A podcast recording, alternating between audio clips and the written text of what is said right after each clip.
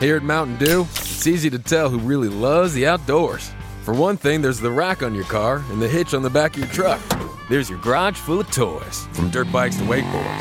And there's your cooler full of Mountain Dew, always at the ready. Because when it's time to get out there, you know, climb into your deer stand or your fishing boat, a cooler of ice cold Mountain Dew, that's as important a piece of outdoor gear as your spinning rod or your four wheeler. Mountain Dew. Get out and do. This is WWE Hall of Famer, The Fink, Howard Finkel, and you're listening to the Nerd Coalition. Welcome to No Gimmicks Needed! Yes! Yes! Yes! Yes! If you can survive, if I let you. To be the man, you gotta beat the man. Woo!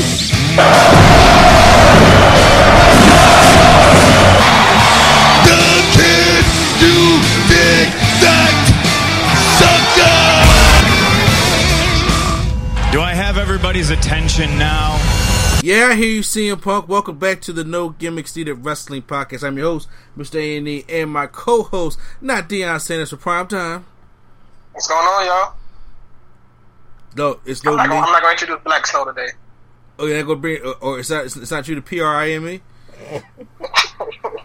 You know what you Oh sound yeah, like right now? P R I M E. My bad, my bad, my You- bad, my bad. Yeah, I'm about to say, you, you sound like when they asked Keith Sweat to sing on Sirius XM, and he was like, "Y'all got me too early in the morning."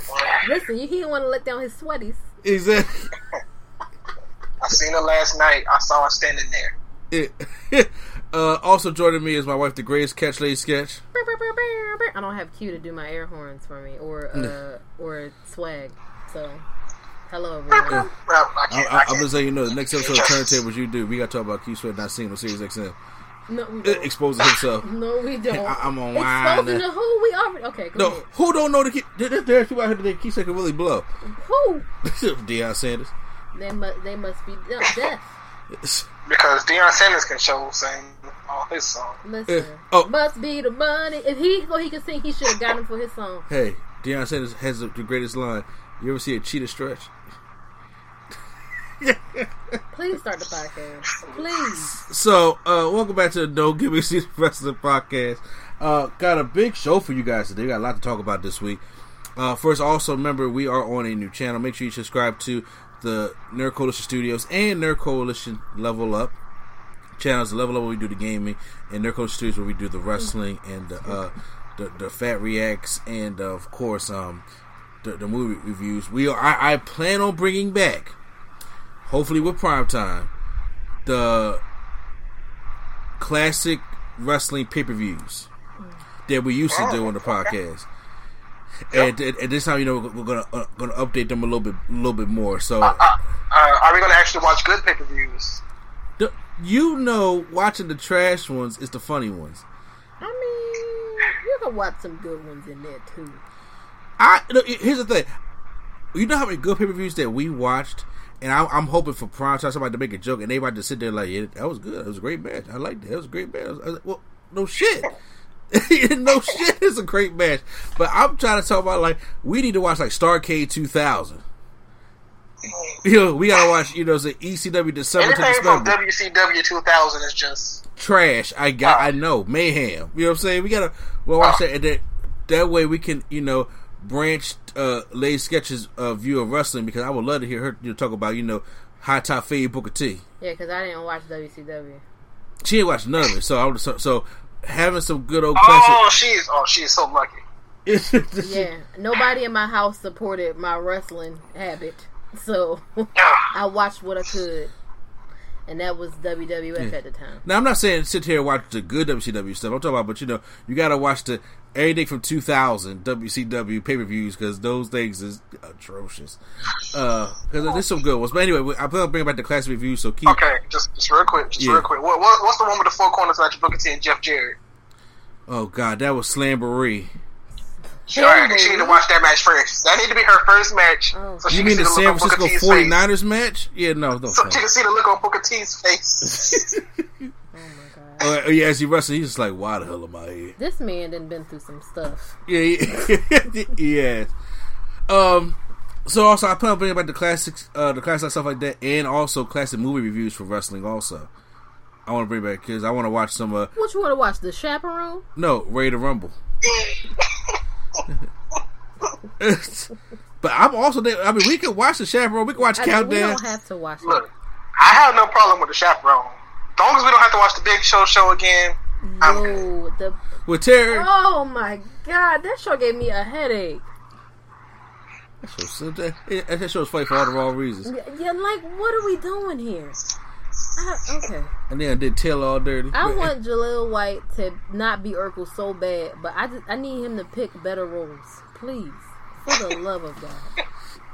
So I mean, so we'll, we'll obviously dis- dis- discuss that, but be, be uh be prepared for all those kind of things. Um, make sure you guys also uh check us out. Check out spacesphilly.com. That's we are a part of. Spacesphilly.com. Get all your podcast needs. You can catch the Lulu and Pop Lulu and Pop Horror War Show, both sides, and the Market Dark Show. You can also catch the Nerd Coalition's content on there as well as the No Gimmicks Needed Wrestling Podcast, Nerdgasm Talk Podcast, Turntable, Save My Culture and Beyond, hosted by Lady Sketch. Should be returning soon. Yeah, and drunk thoughts and so uh, sober tongues, and hopefully I get his balls down so they hook up because there's so much sports to talk about, especially inside the NBA bubble.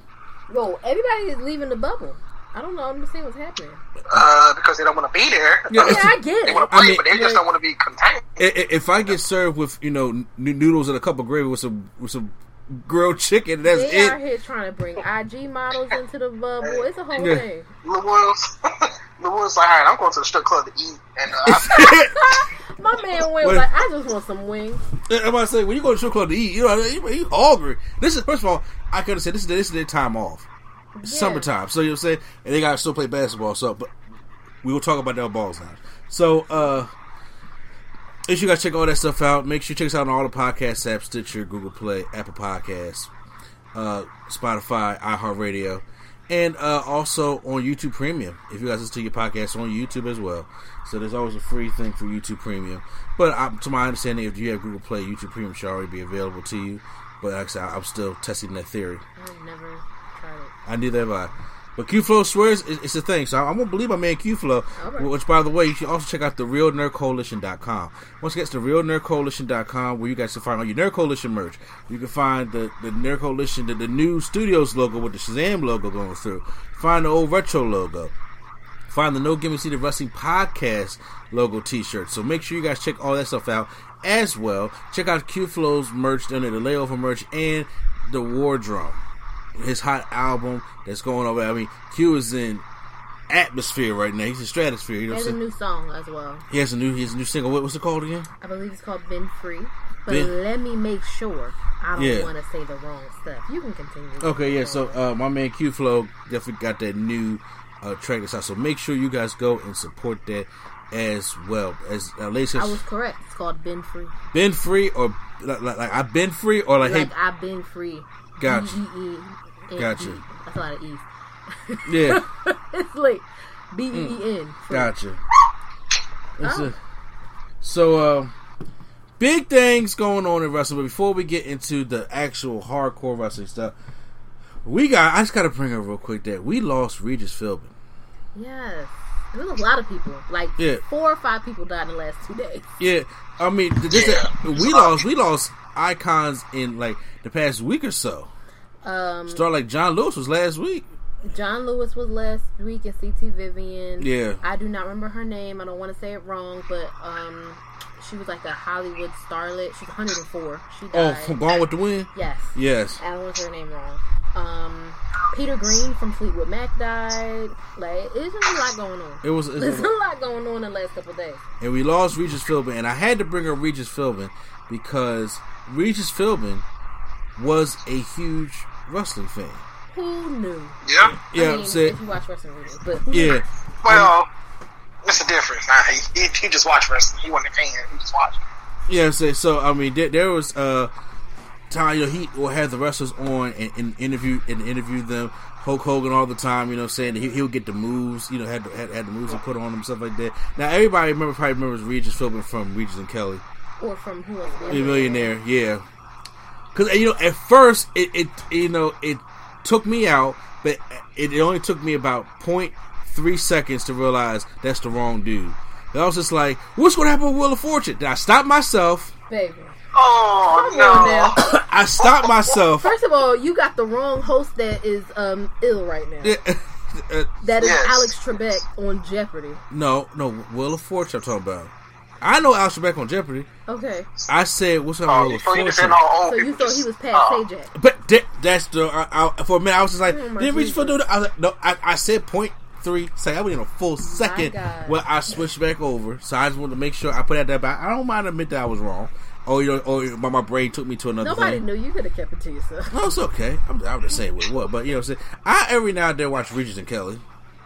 You know, say when I'm at the, at the doctor's Okay. office. Like It wasn't even Regis full- and Kelly. When I was still watching it, it was Regis and Kathy. Oh, Yeah, okay. As in Kathy the I remember I watched. Sorry, sorry. I, I, my bad. no, no, no. Go ahead. Speak the piece. No, I'm just gonna say I, I just remember watching the episode with like Sean and Diesel on there, and uh, I think Bret Hart was on there. Yeah, you I your think them the boy. only two I kind of like watch watch in full interview without watching clips. I'm about to say because your, your boy Hogan was on there too, clanging in the bang. you know, I didn't watch that. I had no idea he was in, even on this. shit. no, I mean, because you know what? Because I remember growing up, Regis and Arsenio Hall had the wrestlers on there. Yeah, If I, if I remember when. Arsenio Hall had Macho Man on there, he had Ultimate Warrior. he had Ultra Warrior, and, and. Arsenio Hall was like, "What is wrong with you?" You know what I'm saying? When Ultimate He Warrior was uh, on Hulk, Hulk Hogan on there. Hogan Wait was a minute. lying. He asked what Ultimate War- Ultimate Warrior was wrong with him. I, I can see everything I was saying Yeah. before. This kind of flew past shit. Like, No, no. oh, it, it just because it just registered. no, no, no, no. He said it was on his No, 'cause face Ultimate Warrior Oh. was in character. He was in character. He the was going like, whole time. "Uh," When yeah. was he? When was he not though? Like I feel like after a certain point, the coat just don't wear off. But I mean, he was not even like talking regular. Like, how you doing? I'm doing good. He was like literally, like, Yeah, like he was being possessed. So he was getting the um, what was his name? Doctor David. Uh, he was he was in character, like where he slept. Josh. Yes. Oh yeah. Yeah. Yeah. In. He said, "I don't leave character. Don't come and fuck with me." But uh, Regis Philbin uh, Hulk Hogan went on there and also, lied about the steroids too. You know? Oh Jesus! But but but Regis Philbin was also a, uh guest on was it WrestleMania eight that Okay, it was. wasn't he on a WrestleMania at some point? Yes, he was on it along with Al Trebek also. But he was there because I remember they have the they, have, they they put up the clip of him interviewing the Undertaker and Paul Bearer Hmm. backstage. So you know I didn't get just to, huh? I was gonna say I know I got the wrong old guy, but who was that guy that interviewed Andre the Giant got choked? Oh, that was um. God, what was that? Famous old man.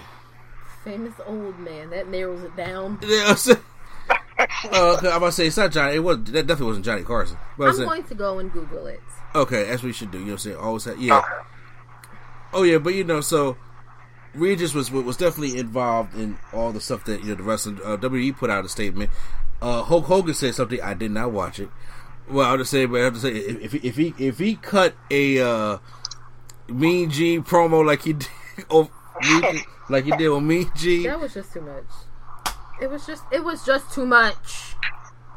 Oh, you know Regis used to Oh, be Bob. one of my brothers. Bob Iker, Bob Iker. Bob Iker. There you go. Okay, okay, yeah, yeah, Iker. yeah. I thought it was Iker, is it? I'm just the way he spelled it. I'm sorry. Oh, yeah. So, um, rest in peace to Regis Philbin. 2020 has just been terrible. 2020 That just keep has banging and banging, brother. absolute, garbage. It's Yeah. absolute garbage. It has been. We lost. We lost another legend. So may he rest in peace. I just wanted to ma- ma- make sure I mentioned that um, starting off the show. So we we got a lot to talk about today, and I mean it's going to be like filtering with everything. Um, but but I want to start off with since uh people you know their contracts are finally up and, and they're allowed to speak how they want to speak. Uh, we, we, last week we talked about Anderson and Gallows shooting on Paul Heyman and shooting on and stuff like that. That Eric Young comes out, and here's the thing: Eric Young. I, I know you're not familiar with Eric Young before WWE, but you know what I'm saying. Oh, she ain't missing that one. I'm sorry. I'm so sorry. I've heard. You ain't good say that. You ain't say that, bro. But uh, And I, I'm not talking about Super Eric. I'm talking about a little after Super Eric, a little before the Daniel Bryan thing, kind of in that middle middle spot. yeah, I mean, like, cause I used to watch Eric Young all the time on TNA. But I didn't. This, I actually liked him when he was in NXT. Oh yeah, well he did too. Yeah, I'm sorry. That's just He did too. Oh, poor baby. And he calls he, he called WWE a broken system. And I'm gonna kind of like break down some of the things that he said. even if you don't, I feel I agree. Yes. I agree. um, he told Busted Open Radio because he was on- did an interview of his experience with WWE and the, the problems he encountered on the main roster. He said the NXT part went great. I was treated well. Hunter and me worked very closely on development of sanity in the group. I really felt felt like I had a say of what went on. Obviously, not the final say, but I was uh, listened to and asked to contribute. The NXT run. Sanity was one of the top acts in the whole company. It was. Then we transitioned to the main roster, and everyone knows how it went. It didn't go well. Sometimes you fall out of favor. It's not what you did or didn't do. I never changed who I was, and I'm not going to. I'm not a political person. Never have been. That's probably been a a, a hindrance on my career. I refuse to be political. The truth is, the system is broken.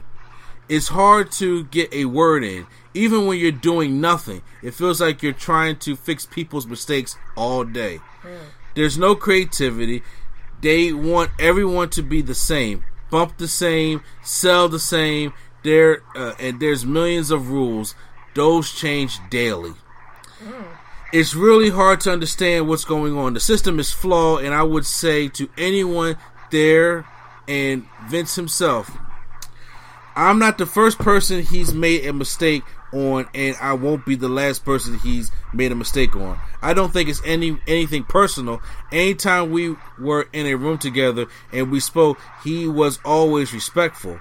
I had two decently two decently long conversations. Uh, they went well. I thought he understood where I was coming from. I I'm a man, and I'm not going to stand in a hallway for hours to talk to him. I could be wrong and stubborn on my part, but I'm a 40 year old man and I'm not going to wait in the hallway like a child to maybe get five minutes to talk to him. I said my piece. He seemed to be responsive, but nothing ever came of it. I don't take it personally. He made a mistake, and as the leader of the company and the person who decides everything, remember that line the person who decides everything. Did he say that or you saying that? That's what Eric Young just said. Okay. It's a massive mistake. You have a three hour television show. If you can't find five minutes for Eric Young, your show is broken. You're supposed to be your own biggest cheerleader. Exactly. So I agree a lot of what Eric Young is saying because, you know, a lot of things, you know, once again, we see as fans on the outside, but, you know, the system's broken on the inside, and it just so happens that it's so apparent that they- they're showing their broken seams on the outside. Yes, they are. And uh, I was listening to my podcast on Sound Monster Sounds Off. He made a good point. He says, you know, they got a new game coming out. I'm not talking about. I'm not talking about uh, 2K Battlegrounds. I'm talking about the World of Tanks game, Okay. and it's a crossover game because W's been getting a lot, lot of crossover stuff. Okay. Because they, they just had a crossover with King of Fighters, and he said the superstars tanks that they, that, that they have is like Sergeant Slaughter, The Undertaker, Ultimate Warrior, Stone Cold Steve Austin, The Rock, I think John Cena. I- I All got of these question before you- people before don't before work you- there I- anymore. just, just before you even get into it, Yeah, I, what age of people is this for? that's what I was Yeah. just about to ask. Just about to ask the same question. I don't know what what- World Takes it because I know it's a it's a console going mobile game, Is and I don't about play say, is it a, a cell phone game? because I don't play mobile games. So, So it's a game for your phone, basically. it, it looks like it'll be a mobile game, but I think it's coming to console also. So more I'm than saying, like, even if it's for somebody like even like your age, y'all age, Mm-hmm. who wants to play with Sergeant Slaughter over like other people? Way, you know, other people. Just saying. I mean, no, you're you're you're absolutely right. And he was saying the same thing when they brought back the, the, the WWE ice cream bars. Mm-hmm. It's Roman Reigns, Macho Man, Becky Lynch, and John Cena. why? And now once again, Becky's not there. Roman's not there now. I mean, when the bars came, he, he was probably there. Cena is, you know, what I'm saying part time at best, and Macho Man's dead. Yes, like you couldn't even put a, a, a legend who's alive on there. Like I could see if you say we have, I Yeah. run with me on this. We have these these new ice cream bars. In each box, you get one legend ice cream bar. Mm-hmm. So this box is Macho Man Randy Savage. This box is Hulk Hogan or whatever. I could see that. But why are we doing promotion, active promotion for new products with stars who have not wrestled with your company in over I don't know, 20 years at this point? Yeah, And Macho Man been going for how long? 2011. So what? Also, because I was listening to that portion of the Solid Monster um, podcast as well, and it was just like they are living. Like he was saying, they were living in the past. They're definitely they're just living off of that the glory days as they see it, and it doesn't make any sense because if this is a mobile game, the demographic more than likely is like our son, Yeah, who's 10, will be 11 this year. He might know who Stone Cold is or know who The Rock is, but the Rock that he knows is the Rock that was in Jumanji. yeah. Uh, and they are they do not give a shit about a Sergeant Slaughter, or they definitely don't care about an Ultimate Warrior. And like I said, at best you got Stone Cold and The Rock. Like, what are we? What exactly are we doing? John Cena, fine, but But but it's I'm not. But, but, but confused. actually, I'm not fine with Cena neither. I'm not saying I'm fine with him being on it. I'm saying if you're going, if you're trying to reach this demographic, the only person on there that they would be able to readily identify is John Cena. Vince McMahon has this problem because you know he he mentioned also this past week that he needs to create new stars. But he- this is the problem. How many? Uh, probably must be in wrestling fans. How many times have you heard quotations? Vince McMahon said, "I need to create new stars." How many times? Did, he, did, did he not come out in the ring and had everybody surround the ring after the action there and said, "I want to see who has ruthless Yep. aggression"? You need to reach for the brass ring. Not before I tell you to though. Exactly. WWE for the past three years have had the most loaded roster of all time of any wrestling company. And the thing is, Vince McMahon cannot see the fact that he gets tired of people. He, he, the, of span is just like an ant. It just doesn't. It, I don't know if it's his attention span or if it's just him being a fickle person.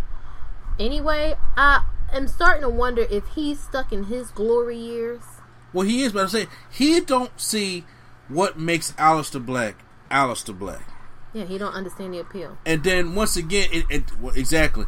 And then once again, he doesn't see what makes Ricochet Ricochet. You know, you, Yeah, he only sees. Oh my bad. Sorry. no, no, no, no. Go, go, go, go ahead. 'cause I, you know, You know, he only sees jumping flips. That's it. That's it. That's it. They see that as I think they see that as fleeting. It's like Rey Mysterio came in and that was cool, but that's that's all we need. I I don't I don't understand that mentality. It's to me the one of the best examples right now that's happening right now. There's a bunch of them, but Bianca Belair, you have a struggling ass women's division, like on lay struggle. not, But not as much as AEW, but go ahead. I mean, well, yeah, no, it's Uh. not like that. When I say struggling, it's like you could be doing more with this. Why are you not utilizing everyone and anything you have? We doing karaoke segments Because apparently that's more important, right? with Lacey Evans and Naomi. Like, what are we doing? Where is Bianca Belair? She comes back to tag with Ruby Riott and got Ruby Riott running around clapping at people. Like, what are we doing? I don't, I don't understand. You know, it goes it goes more deeper than that. Also, I mean, I know. I'm just saying one I- that comes off the top of my head. Uh, I, I, I sit there and I, and I I looked at look. look at the, the the stars that we have, and then obviously with the with the COVID going down, this is your opportunity to make new stars. Mm-hmm. If you look at how Triple H has made Keith Lee, Mm-hmm. how he's worked with Karrion Kross, how he's worked with uh, the You mean Undisputed cosplay Era. Goldberg? Yes, cosplay Goldberg. how, how he has brought up Dominik Dijakovic, how he has uh you know brought up Io Shirai and Rhea Ripley, how the Robert Stone brand is actually entertaining. You know what I'm saying? As it's not just some throwaway group that they made. This is when you carefully calculate and you put different segments on TV for people to remember and to help grow and to do things like that. Then, then, then you get to the main roster. You got Samoa Joe on first of all on commentary, Commentary. and I mean it, he- he's good on it. But I'm just like, but uh, Joe need to be in the ring. You know, He does. I mean, it it does not help that he is better at it than some of your commentators. yeah. That's problematic. But uh, you know, and then it's like you you you pick and choose these big guys. Like, okay, Lashley's going to be fine, McIntyre's going to be fine, but you know, you, you you're you're- doing a slow build, but you're not taking you you're not taking time to build anybody else. And uh, it's it's the thing where I really like he's stuck in the, the way Vince McMahon books television is like he's booking like it's once again like it's either 1991 1995 mm-hmm. like back when there was no nitro back when his i mean right now AEW's out there but he don't see that all the threat that vince sees as an aew threat is that guys are leaving to go to aew yeah. but he don't see at aew like it's going to grow enough to kick me out the wrestling business i'm the top shit right now Yeah. so when there is no competition there, there, there is no need that everybody's not the same also because I think it's AEW doesn't directly compete with one of the brands he cares about. yeah If AEW had to co- directly compete with SmackDown hmm. and was getting better ratings than SmackDown, yeah then maybe he'd give a shit. Probably still not, but maybe. like the whole sanity. Th- I I think this is what, what really happens because Eric Young said while his time there he was really fall, he was falling out of love with wrestling. Then when he got back to Impact, he started to love it again because you know you gotta say these these all all these wrestlers. They, they want to take this shot at WWE. But WWE's the, the, the big company. That's the, that's that's the money maker. That's you want to be at WrestleMania. You want to do all that stuff. But once again, when they go to NXT, a lot of these guys is that they got a chance to build their personality, build who their character is, and then if they come to the main roster and Vince don't like that character, or feels though that I don't think that the audience is going to be in tune with this because once again, you got to think the demographic has grown to more kids now, not us. It ain't about us anymore, which is unfortunate. And but sometimes you got to understand. Just like I, just like we, me and my, uh, my wife was telling my mother the other day, these kids today are not that dumb and naive. There's not too us. much outlets for this, this stuff to happen. Mhm, yeah. Like, you mean to tell me if all of a sudden Eric Young came out of nowhere and they gave him a title shot and he won a championship, dumb kids are gonna remember like, oh, he was getting, he was chasing for that twenty four seven championship and getting his ass bust months ago. They didn't forget that, and he, he's expecting that they, that they have gone up there and they have completely forgot that. The same thing with the whole R Truth and, and, and Drew Maverick thing, Drake Maverick thing. That thing worked. They made it work, but now R Truth has nobody. He has nobody They to play stripped him off of Car. of. They, they stripped him off. Stripped him of Carmella. Uh, Drake Maverick's on, on NXT, and I'm just like, so now R Truth is if he has nobody to play off, of, he has no storyline. He's around and looking look like a joke. And you know, I don't understand. I, I'm sure there was an end game there, but splitting him and Carmella up didn't do Hmm. either one of them a service. Like it did both of them a disservice. It did. Because what is Carmella doing? She, I ain't seen it on TV. On the podcast. Ever since, especially ever since she got sick, I ain't seen her back. I ain't seen it do anything of substance. I at mean, least. I I understand why he did that because Corey Graves on SmackDown, but um, I would have bought R Truth over to SmackDown. I keep on SmackDown. I mean, yeah, it's like, what is that? Because it's not like him being on Raw makes that big of a difference. But see, even if the demographic is kids, this is the, this is the part about being out of touch. If the demographic is kids, you still not pushing the people that the kids care about. Because if you had somebody that could eh, make him understand, like that's going Uh. to happen, Twitter or Instagram, you'd see there are kids all over the place who are who look up to and dress up like and get excited about your Naomi's, your Bianca Belairs, your um, Lacey Evans, as far as like the women. You and you got kids like that want the Mustafa Ali mask and stuff. Like they, Yeah. they Uh, this is the people that resonate with the kids. The kids don't give a shit about the big, a big Braun Strowman for real. Like I'm not saying that nobody cares, but it's not like that's all they are but drawn to. but you're right. But once again, you took you took in when you took you have taken the mystique away from Braun Strowman. I don't even care about him being champion. Yeah, I, sometimes you forget. And I'm I, just like, listen, I yeah, definitely did. Last week I was like, Wait, oh Braun shit, Strowman is the champion? Universal. completely Yes? forgot Oh, about it. Okay. Yeah, so he he's the Universal Champion. But once again, what title defenses he had against he he won against Miz and Morrison at um you know uh at was it Backlash or or, or wherever, wherever it was made. I don't know the handicap match he had and he he beat him. Y'all so not doing no Yeah, him no favors with that forgettable ass swamp match. Yeah. they're not doing him no favors. But once again, they try, try, try all their eggs and baskets with the fiend. But I'm but there, there, there's so many people you can play off of because once again, you can complain about not having anybody on the roster because everybody wants to you know leave for the COVID. I'm like, you have willing people there. You have wi- there's Cesaro, there's Shinsuke Nakamura, there is People uh still arguing about Cesaro. Did you see Mick Foley talking about how Cesaro should have been given a, a I think he said a title run. Cesaro should have been got a title run. Yeah. Cesaro should have been got a title. More, many people agree with him. Yeah, it was the whole thing. said that Dolph Ziggler should have been got. He should have been taken more seriously. They they make him out to be a joke. People gotta understand that this is the booking by one man. And then when he got Paul Heyman in charge, and Paul Heyman was just like, "Look, I want to push these guys to try to make. You gotta give them when when you start from the scratch. You mm-hmm. gotta give them time. Do y'all think all the legends that we have now? Go back and see how they started. Shawn Michaels was part of the Rockers, okay, and then after he threw, uh, J- uh, he, Jannetty tried to get away from uh from the barbershop, He's trying Uh, to jump out the window. tried to jump out the window. Shawn Michaels had a, a, a string of Intercontinental Championship matches with Tito Santana and Goldust and all that stuff to, to build his character up. He had that awesome ladder match at WrestleMania, turned him into a star. Then, when it's finally time for him to win a championship, he won the championship and he became the Harper. That's how you build. But it, it took about three, four years to get Yeah. to that some people point. don't. Yeah. Some, some People- people, don't even like that long to invest. Is that Vin, Stone Cold didn't come in as Stone Cold. Stone Cold came in as the ringmaster. Well, maybe that explains this five-year contract nonsense. No, Come on, now. you really think that's No. gonna build up Mike Bennett in five Listen, years? listen. I know we know why he's doing this five-year contract. We know. it don't. It don't But- have to take that long.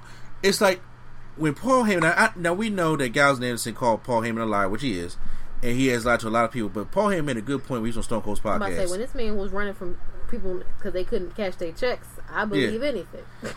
Sure ran from uh, Tommy Dreamer. So it- it's, it's, it's what Paul Heyman did. He said, "Look, he said if you take a guy like Mark Henry, and week one, you give him a headlock where he takes this guy down and he squeezes his head to almost to a pulp, right? And each of his matches for the next thirty weeks, he keeps beating these guys with this headlock. Nobody get. First of all, now not only did you, you build Mark Henry as this unstoppable beast, but that headlock gets over. Mm-hmm. And then so now, when you have built this guy up, when Strowman was still flipping cars and stuff like that, mm-hmm. and then now you get Braun Strowman in there, it's like that draws wanting to see what happens. The last time I there was a match that I was truly invested in in WWE, where I was just like, I need to get back home and see this match. Was I'm gonna see if you can take a guess, prime time. AJ versus Seth. No, Samoa oh. Joe versus Brock Lesnar, Great Balls of Fire. Oh yeah, okay. You meant pay per view. That was the last time I was just like that, was the last time that I said, "Hey, I need to get back and see this matchup because they booked that thing so right that there was no way in hell." I was like, Samoa Joe actually got a chance to take this thing off of Brock Lesnar. That's how He started off good. good too. What would you say, man? It started off good too. It started, yeah, it started off great, and I was just like, that, that and that cost money. Great Balls of Fire, it, it, it drew interest. There is no interest anymore because you take the time to not care. You keep uh, you uh, it's like you, you try, you're trying to build Seth Rollins, but there's, some- there's something for Seth Rollins to do. Who's about to leave anyway? It feels like they have no follow through either. Like you have decent matches, and then you have shitty endings, like the Bayley, Sasha Banks, um, the, Asuka. you Yeah. know what I mean? The Sasha Banks and Asuka thing with Bayley, and it's like y'all, come on, Like, like, and- and so- and so right now- do better. The reason they got they got to go to Randy Orton because there's no there's nobody for Drew McIntyre to face at SummerSlam. He going he's the, but but Randy Orton brought back his Legend Killer gimmick. Edge got injured, so they had to wait that match to WrestleMania. But here's the thing: there's nobody for Drew to face, and I'm just like, honestly, this could have been the Bobby Lashley chance to take that to take that championship off. Yeah, seriously. You know, Main so- one in the group that don't even got the belt, but you know. Which you know, okay, so which brings brings me to my next point. I gotta ask y'all a question. So this past Monday, MVP uh, MVP had was back, backstage talking to Ron Simmons, and he was seeing mouthed and saying, you know, saying it's not time yet. Give gave him a little pound.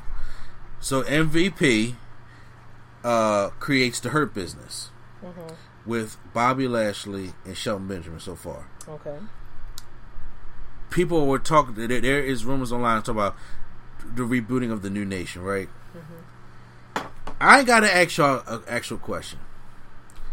Do we right. need the nation back? I'm curious. Uh, I, I want to get your Like- feeling of it. If like, do we need the nation back? Pro- I'm, gonna start with you because when we talked about Bobby Lashley having a championship, I was like, do we need a nation now? uh, when you say nation, do you mean like how the nation, like what they stood for, or just a mm. black group? Is this a difference? Mm-hmm. I, you know what? You're right, but I'm gonna think if WWE's gonna talk about building, rebuilding a nation, I'm going. to I'm guessing they're gonna go by what they stood for. And If it's for what they stood for, then yes. If it's just so we can have a black group, just to say we have a black group, then no. How do you feel about it, Lady Skate? Seriously, seriously. Glad, like, glad you asked. Okay, so I'm gonna be real with you. Yes, you should be. No. Mm. I feel like in the political climate that we're in now, it's going to look like either it's pandering or that it is and if it's if it doesn't look like that it is not done correctly it's going to look i don't even know. I guess racially insensitive. Because we're in a totally different headspace in a totally different place as a country than we were 25 years ago when things like this would fly. Like going back and looking at plenty of stuff that we grew up with as kids and i'm just like damn there's no way this would get over today. And i would not mind it but i don't know i don't know how believable it would be with just what's going, what's going on right now What if they do it beat down clan style? Not just have all black, you know, like mostly black people, like a like a Samoan or a, uh, just a white person, like you know, a different person, but not just say we have a black group because you know that not- they, they just straight have a black group. I think that's obvious. That's that make it obvious. that seems like it plays to what Lio Rush was saying when he was just like, y'all just throwing black people together just to have black people together. Where we know that's not necessarily always the case, but in something like this, that's definitely what it would seem like. Because it's like you just threw these two big black guys together, and it's like, all right, so we finna be the nation. Because if you had somebody like a Keith Lee who has used his voice and his platform to speak out about that, it might make sense in the time that we're in now. But Bobby Lashley ain't never alluded to nothing, none of the sense, and neither has Shelton Benjamin. It, it's been, you know, like well, now, now on their Twitter, they have some. I'm talking uh, about in the ring. Now, th- th- this is my problem with it. Now, because I agree with both of you. When I grew up, I liked the Nation. Huge fan of na- Nation Domination. Same. But there's one thing. There's, there's one glaring thing that you and Project keep forgetting about. the nation in 1997 were heels. Okay, and the reason why nation the nation was heels is because they were hypocrites. Okay. Okay, that's not the story with the climate that's going on right now that you need to tell. Yeah, no, and I, if, Yeah. from that perspective, definitely. Yeah, no, that's what made because I say that the nation was the heel group that was uh, rival, rivaling with the, the degenerates of Degeneration X. That's what made that whole 1998 rivalry a thing. But that's what you know the nation was built off of. MVP is not that character. That's not what MVP character has ever been built off of. That's why the whole Xavier Woods thing, like just being the angry black man, does not always work. Yeah. You know what I'm saying? Especially when there's no context behind it. Farouk, he- he has that character. That character, Farouk was intimidating when he came in there. So yeah, he's Nah, intimidating. was angry. Yeah, Farouk exactly. was So I'm saying, yeah, so that thing worked for Farouk, mm-hmm. and then it worked when you have Kama Mustafa. It worked when Rocky Maivia wasn't getting over and he's pissed off, and it, it, it works when you have uh, uh, D'Lo Brown who's doing all he can get. That was the point of the group. These black guys can't get over. That was the point of the group, and then now it's just like okay, you can't. It's like MVP. His mission is like th- this whole character is is basically look, man. I got the money, I got the championships. You know what I'm saying? I got the fame. You need to be over here because I'm a better businessman to help you get what you need to get to. So that's not that's Sounds not a a beat nation down plan to pass. me. No, no, that's that's, that's not. That's what I'm saying. That's not what his character to be. And on top of that, it's like Sounds just like the beatdown clan to me. what you say. Sounds just like the beatdown clan to me. They were the But, same but I said th- th- this is beatdown clan territory. I don't mind beatdown clan being all color guys. I don't mind beatdown. I, I mean, the beatdown clan should you know, or like what the Herberts should, should be should be guys like, look, I'm working with MVP because they can he can get me on TV. I'm working with MVP because he can get me money and championships. That's what the that's what Shelton. Ben- we ain't seen Shelton Benjamin on TV since when?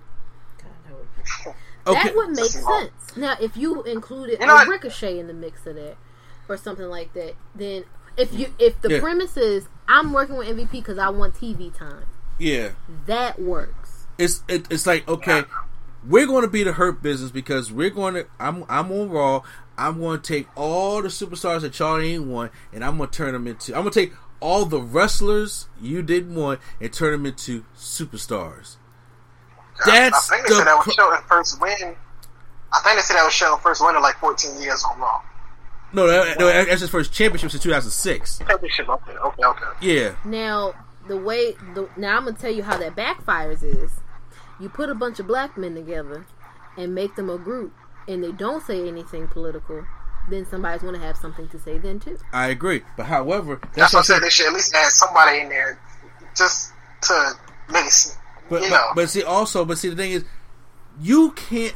That, them teasing Ron Simmons. Why else do you tease Ron Simmons? Yeah, there's no other thing. You don't tease. Why Ron, would y'all fly that old man to the, Exactly. the COVID central? You you don't tease just Ron. don't give me a picture of yourself. Exactly. You don't tease Ron Simmons if you're not trying to get serious about being a nation. Mm-hmm. And I'm, and then when when you do that, and then you, you don't go out and do nation tactics, mm-hmm. that's a problem. That, that you you shouldn't even lead somebody up to do that.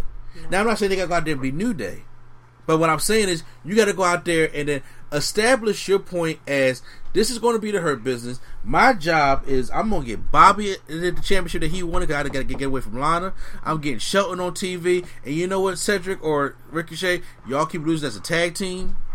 They just Well, uh, added Mustafa Ali to the mix, so I don't know how that's gonna work. Yeah, but, e- but even still, when the nation first started, they didn't just have all black guys. No, no, I'm not talking about that. I'm just talking about them as a tag team. Yeah. I'm about to say because you can add you can add people. You can even add Bianca Bianca Belair to the group. That would be nice. You can you can add some to the group, but you know what I'm saying. But I I think going out with nation because first of all, you don't need to write nothing political for no black people right now, especially yeah, especially if not you right have now. people in the creative room who are not black, right? Yeah. For black. Do you, we say do Prime. you think that? Now I'm just gonna say, do you think that Ron Simmons was telling him like, it's not your time as in like, it's not the time for that yet, or it's not your time as in like, it's not time for for, to, for this thing to happen? Well, it can either be one or the other. But the, the, the issue that I'm having with that is they showed him on television, Mm-hmm. which gives an Easter egg, and he was talking to so you saying next week Godfather don't come on the screen? no because look who he's talking to.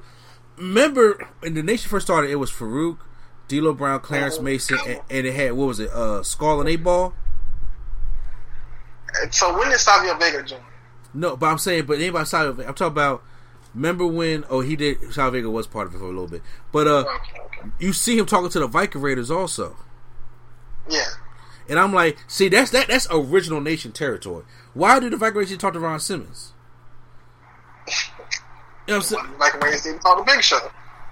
It's like it's like you. th- th- th- There, there's something that's going around, and I'm hoping that they stop it before they make a true mistake.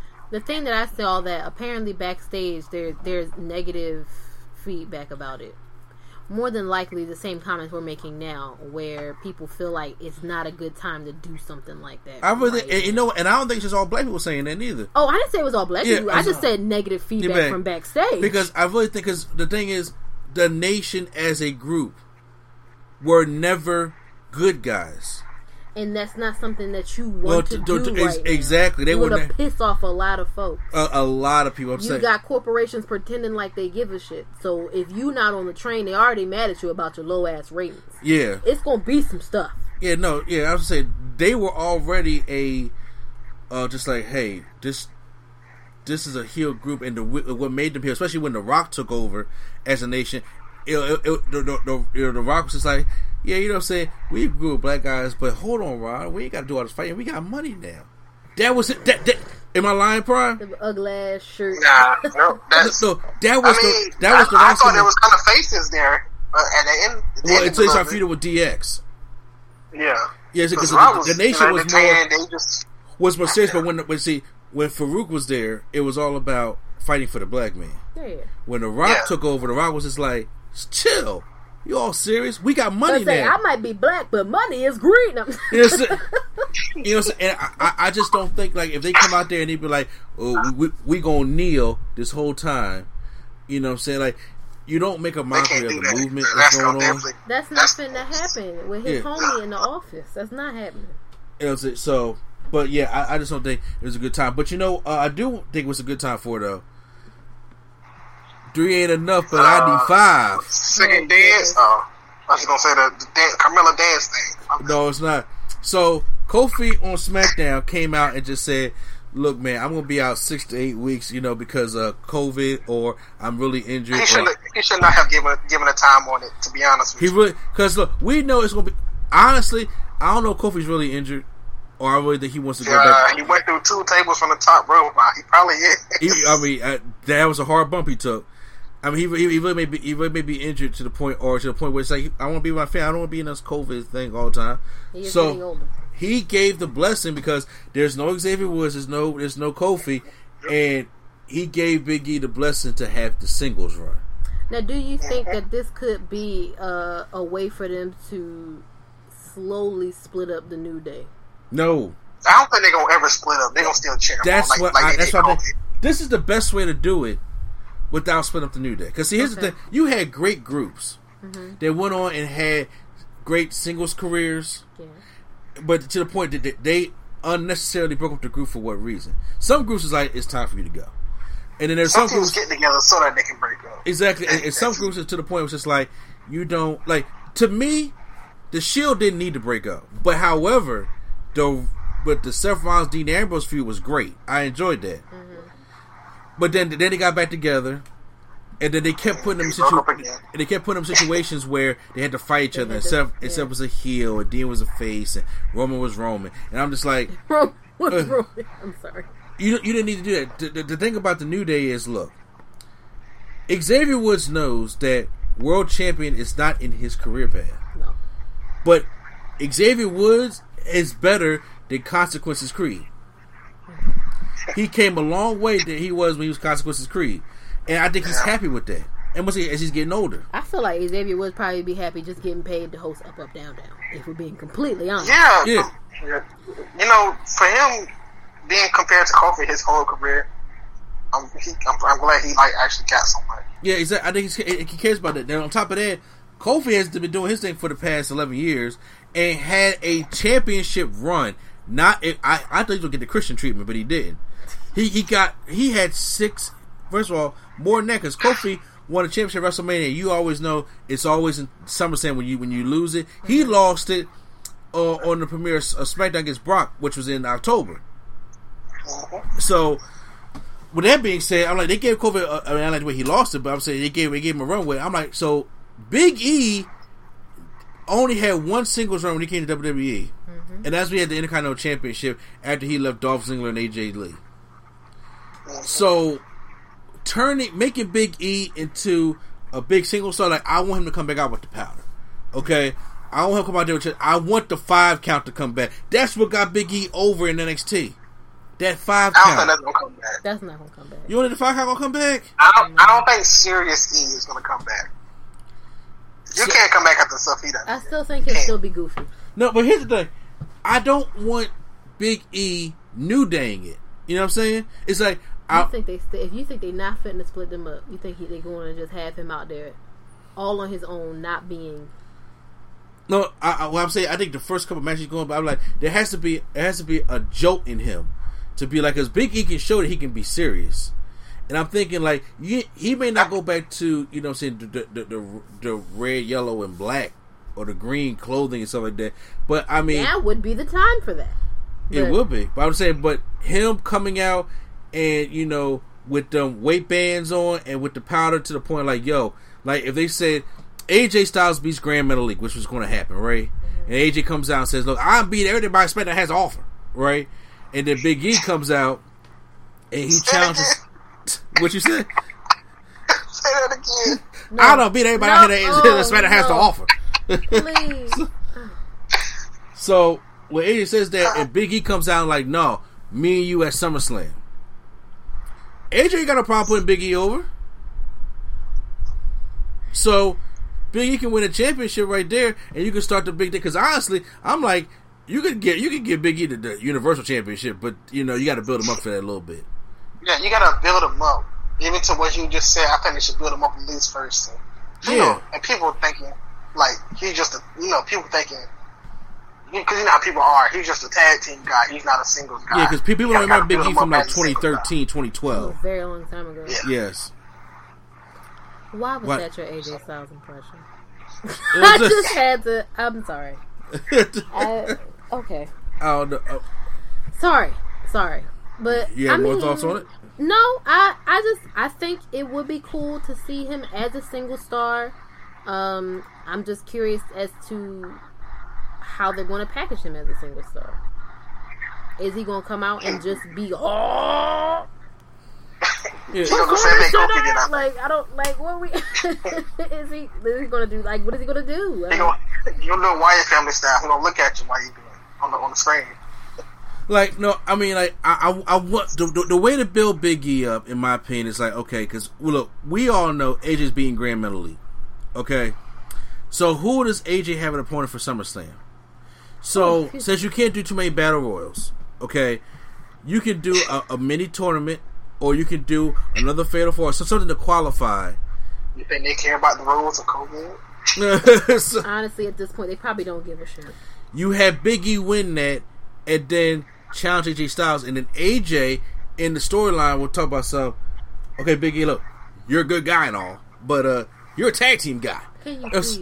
You gotta stop, okay? Oh my god.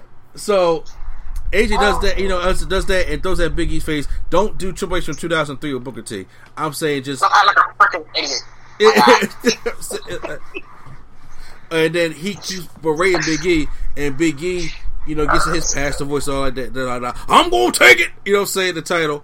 And then they have a match at SummerSlam. They have a damn good matchup, and Big E wins the belt at SummerSlam. Is it because it's late that you just keep doing these things? I Well- need to understand. Well, you gotta know who I'm talking about. People gotta know who I'm talking about. Okay. And I think that that would be a good way to book Big E right there. In, in my opinion, Well, write a letter to WWE Creative because I don't know if that's gonna happen. they ain't never gonna get my letter. Like, like, like people from YouTube, ain't never gonna get my letter either. So, but when it comes to you know her building new star stuff like that too. Remember last week we talked about the hashtag that Naomi deserves better. Oh Jesus. so uh, Booker T came and gave his two cents about you know the whole hashtag with Naomi. Mm-hmm. Okay, now I do know if somebody could pull it up, there was a a retweet of him and him and Naomi, and they kind of settled whatever was going on. Oh, I have no desire to pull that up, but go ahead. What? Go ahead. Go ahead. I'll look. I'll look it up. So, um, uh, on on the latest podcast, uh, Booker T addressed the situation, and he said, um, uh, he said, I say to hell with all these hashtags. That's what I say. Maybe because I'm old school and I can't see myself back in the day. Uh, we did have the dirt sheets and could have easily got in the dirt sheets by saying something. I just couldn't see myself using social media on that platform to try to move up in the business, especially if you're talented. I said Naomi is probably the most athletic female in the locker room and perhaps anywhere in the world as far as the wrestling business goes. But as far as making it to uh, the level, it it uh, it is ch- channels you got to go through. It is learning curves and really in-depth studying you have to go through to actually get to that point. Trust me, it doesn't happen by accident just because you can go out there and do a backflip or a big move. It's not about the moves, guys. It's really not. I always think about what was told of me by guys like Ricky the Dragon Steamboat and uh and that stuff uh it resonated anybody out in the world that's trying to get into the business, if you think someone like Ricky Dragon Steamboat cannot help you learn this business better, even still today, okay, that's your opinion. I'm going to end it on this. If you think I can't help you at all, and that's all I'm trying to do is help, you can get uh, to get you to the next level. You think guys on the internet, on social media, can help you more than I do? Go that route. I'm going to leave it at that. Now, can yeah. I just can I just insert something here? I gotta call it back to our guy Lionel Green, also known as Lio Rush here. We're going this right here now? feels okay. like what he was talking about. Because I know he was directing his comments at Mark Henry because he had some issues with him. But this right here feels very counterproductive. Okay. I'm listening. I'm listening. I I feel like he's in his feelings about whatever happened with Mark Henry NXT and when he got to 205 Live and maybe when the ring roster or whatever. But these kind of comments give me that feeling. Like there are people there who are more willing to play the game and will hold you back because you do not feel the same that they do. Because I'm gonna be real with you. I pulled up what she said. So I'm gonna read to you what she said. After he tweeted that or said that, she just uh, responded with "will do" and tagged Booker T um, with a gif um, of Jim yeah. Carrey. So then Sasha Banks replies, "Don't feed into useless opinions. No matter what who they come from, keep glowing and shining like you always do. You ain't got nothing to prove to anyone." Hashtag Team Bad. Right. So he. So then she retweeted um, the end part that you just said, I'm going to end it on this, etc., etc. Says, I don't feel this. This is from coming from Naomi. Mm-hmm. I don't feel this way, nor would I ever say something like this. Though I felt my work ethic and what I have earned on my own merit was dismissed, the advice and constructive criticism was greatly appreciated and will be applied, especially coming from at Booker T five times. I'll continue striving to improve. So he replies, I appreciate that. I'm only ever here to help and if that's if there's any way I can, the offer will always stand. Yeah. This is the same issue we talking about with Vince. These guys who are very I'm not going to say mm. very disconnected, but are very old school and don't seem to completely understand how things are going nowadays it's not like Naomi started the Naomi deserves better hashtag. If she feels like yes, she deserved better than she got, and she wants to agree with someone who created the hashtag, or people who tweet that she's great and they want to see her do more, and they're upset about her being in their dumbass karaoke segment, she has every right to do that. That does not negate what she's done.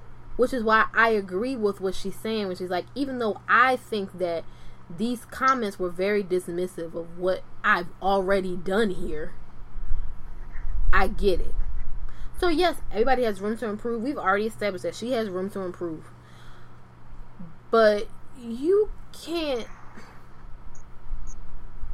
there's a certain arrogance, some of it well earned to an extent because of who you are and what you've done in the business, but to say if you think some guys on the internet can help you more than I can when did she say that? Like it seemed it seems like it felt like more of it felt like creative criticism and kind of an an, an attack to to to certain to just a bit because it was just like when did she come out and say I don't want I don't give a shit about what you said or you don't know what you're talking about. Nah, she didn't say that, but the fan they was they was getting them. See, I, I, was about to say I'll wait till my turn come because I think what happens to everybody is indirect anger.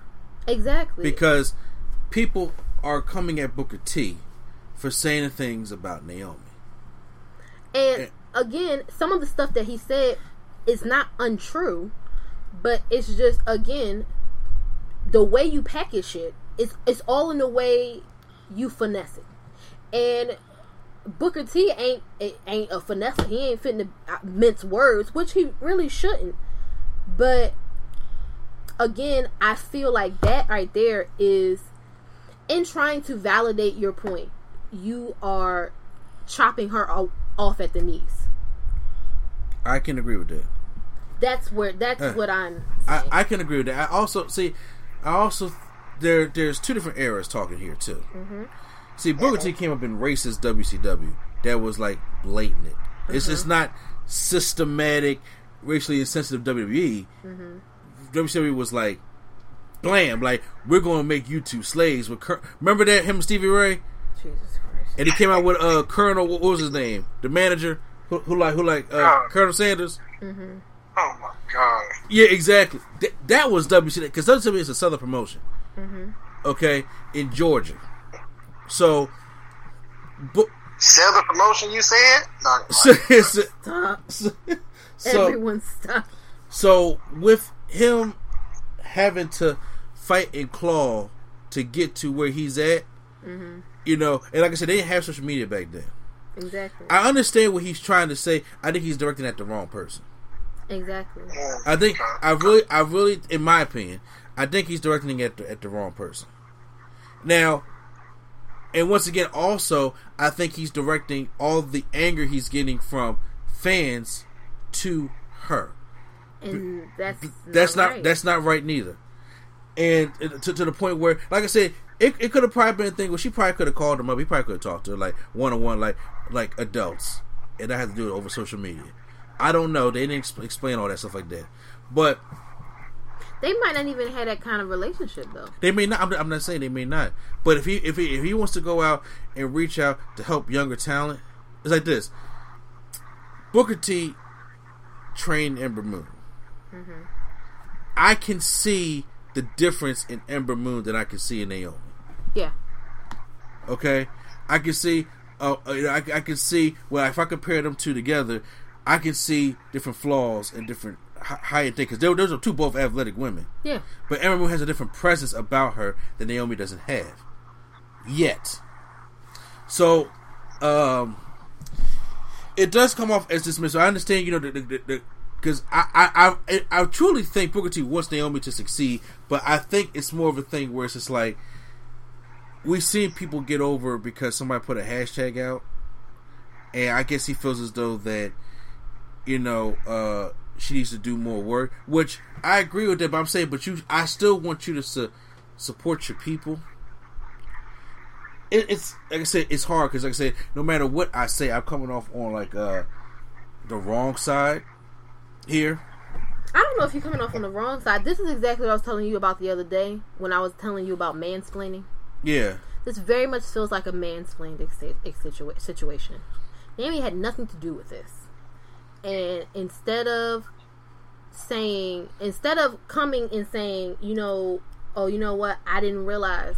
I don't, exactly understand completely how social media works. and I didn't know that Naomi had nothing to do with this. Or even if that's you don't want to come out and say that, if once she came to you and said, I didn't say any of this. I didn't say that I didn't want your help. I don't want it to come off like that. I'm always willing to do the work. After she said, you know, I felt like my work ethic was dismissed. This is your chance to come in and say, that's I didn't I don't want you to to feel like that. That everything you've done is dismissed. But I still want you to work to improve or whatever. But that's not what he did. So in the end, he still comes out looking like the ass. Mm-hmm. That's just my that's just my take on it. Again, what he said was not completely wrong, but you're not finna chop this black woman down at the knees. If you so concerned with everybody scraping and clawing, why would you do more to to, to harm what's going on? That's counterproductive. How about you, Prime? I think when he when he was saying it in the quotes, I think I I thought I knew what he was trying to say, but I was like maybe he didn't say it right because I was thinking because the way that people on Twitter made it seem as if he just totally dismissed them and he called her trash or something. That's what he, they was making it seem like. I just thought he meant no matter what you've done, no matter how many accomplishments you have, you should still start from scratch, I like you're starting from scratch. What I felt like he was saying. As like, yeah, you don't won a championship and you deserved all this, but nothing is deserved. You still have to earn everything that you get. Is what I thought he meant because they were saying she deserves despite like right now, like she deserves to be the champion right now. Even though she she, she did kind of leave and come back, so I thought he was kind of doing it from that angle. That's why. Yeah, th- th- th- there have been a lot of hashtags that go around, or or the uh, chant that I hear some people say, like you remember the, the "You deserve it" chants like that, mm-hmm. Mm-hmm. Mm-hmm. and s- s- s- some of them are just like, oh, okay, look, I, I I get it, and some I don't get. And uh, I'm, I'm being serious. If Naomi goes out and you know beats Lacey Evans on Friday, we know why, and then if they want to put her, say if the Sasha Bayley thing gets extended to WrestleMania, right? So I can see Naomi being the next challenger for Bayley at SummerSlam, but that's not the that don't fix the problem. That, that don't fix the problem for both ends because you are like I said you're gonna have one half saying well you're pandering, and you have the other half saying that um you know it's about time she, she got this, but does she really deserve it? I, you know, Naomi, and I'm going to go back to the podcast I listened to, made a good point. He says, Does Naomi deserve better? She does. She deserves not to be singing in no karaoke contest. She deserves to have a storyline. She deserves to go out there and have matches. Because there's a there's a lot of women on that roster that you can say that about. Mm-hmm. they all deserve better, but some people, some people get it misquoted. Some people think deserving better means just straight up going for the championship. Championship. That's not. Oh, that's, That's I, I don't think that's no, what but it means. you may not think that that's what people that's what people are identifying it with. When they're saying Naomi deserves better, as in, some people said on Twitter said you when it when Charlotte was agreeing with the hashtag and they're saying you should have given some of your title reigns again. That- That's not it. That wasn't it. I mean, and I Well- think that was cre- this hashtag was created directly in response to that dumbass karaoke segment. Yeah, it, it was. I mean, she deserves better than that. Ruby Riott deserves not to be losing twelve matches in a row since she came back. you know what I'm saying? Uh, Bianca Belair deserves there's to be on not to TL. be on main event. I'm sorry. Is it- I'm sorry. Yeah, why is main event even a thing? Still? Why? Why are we doing dark matches for the PC workers? What are we doing? I, It's, okay. it's like we don't we don't need it. There are there are a list of women because if you think about it, they don't treat if the women ain't in the top storyline for the title, mm-hmm. they don't treat them like anything. Kairi Sane deserves better to get her ass beat by Nia Jax for the past couple months. She allegedly is about to leave anyway. Well, she, she, she leave. I'm saying, No, no, no, but she at, at that, she deserves better than that for the talent that she, as she, as she as she she puts it there. And I'm not trying to turn this away from a black thing, No. white thing type thing. But I'm saying, but when it comes to the women, on there. There's so many women that they have that des- deserves better than the time, effort, or any that they give the woman. Because it's right. It's like right now, if you're not Sasha and Ba- Sasha and Bayley or Nobody Asuka, cares.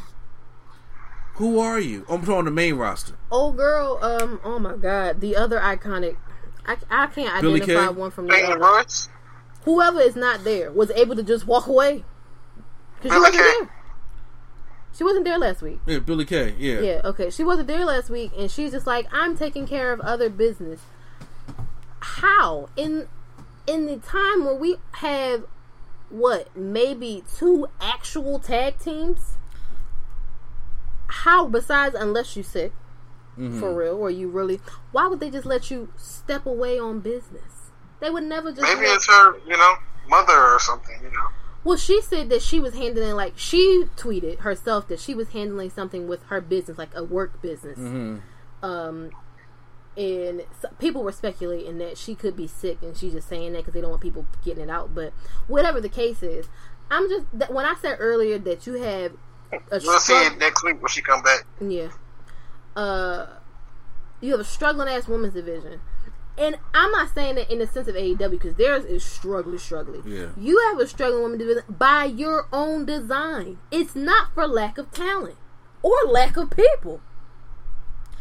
And I think also Booker T comes from that. They see, it's that that respecting women era. Mm-hmm. That, that, that's that, that's that's a lot of problem. I've always said I feel this was more sexist than racist, and I, I, I will continue to keep saying that. And I think you know because he's on video congratulating and giving big ups to Kofi for his title run. You know what I'm saying? And it's just like you gotta understand that these women, no matter sometimes no matter how much they scratch and claw, do not get the same opportunities as these men do. Maybe he feels like Kofi deserved it because he's been here for 11 years and he just now. So one year or one year over Naomi. So I'm saying, But so- I'm just, I'm just yeah. being sarcastic. I'm not being serious. Yeah, and like I said,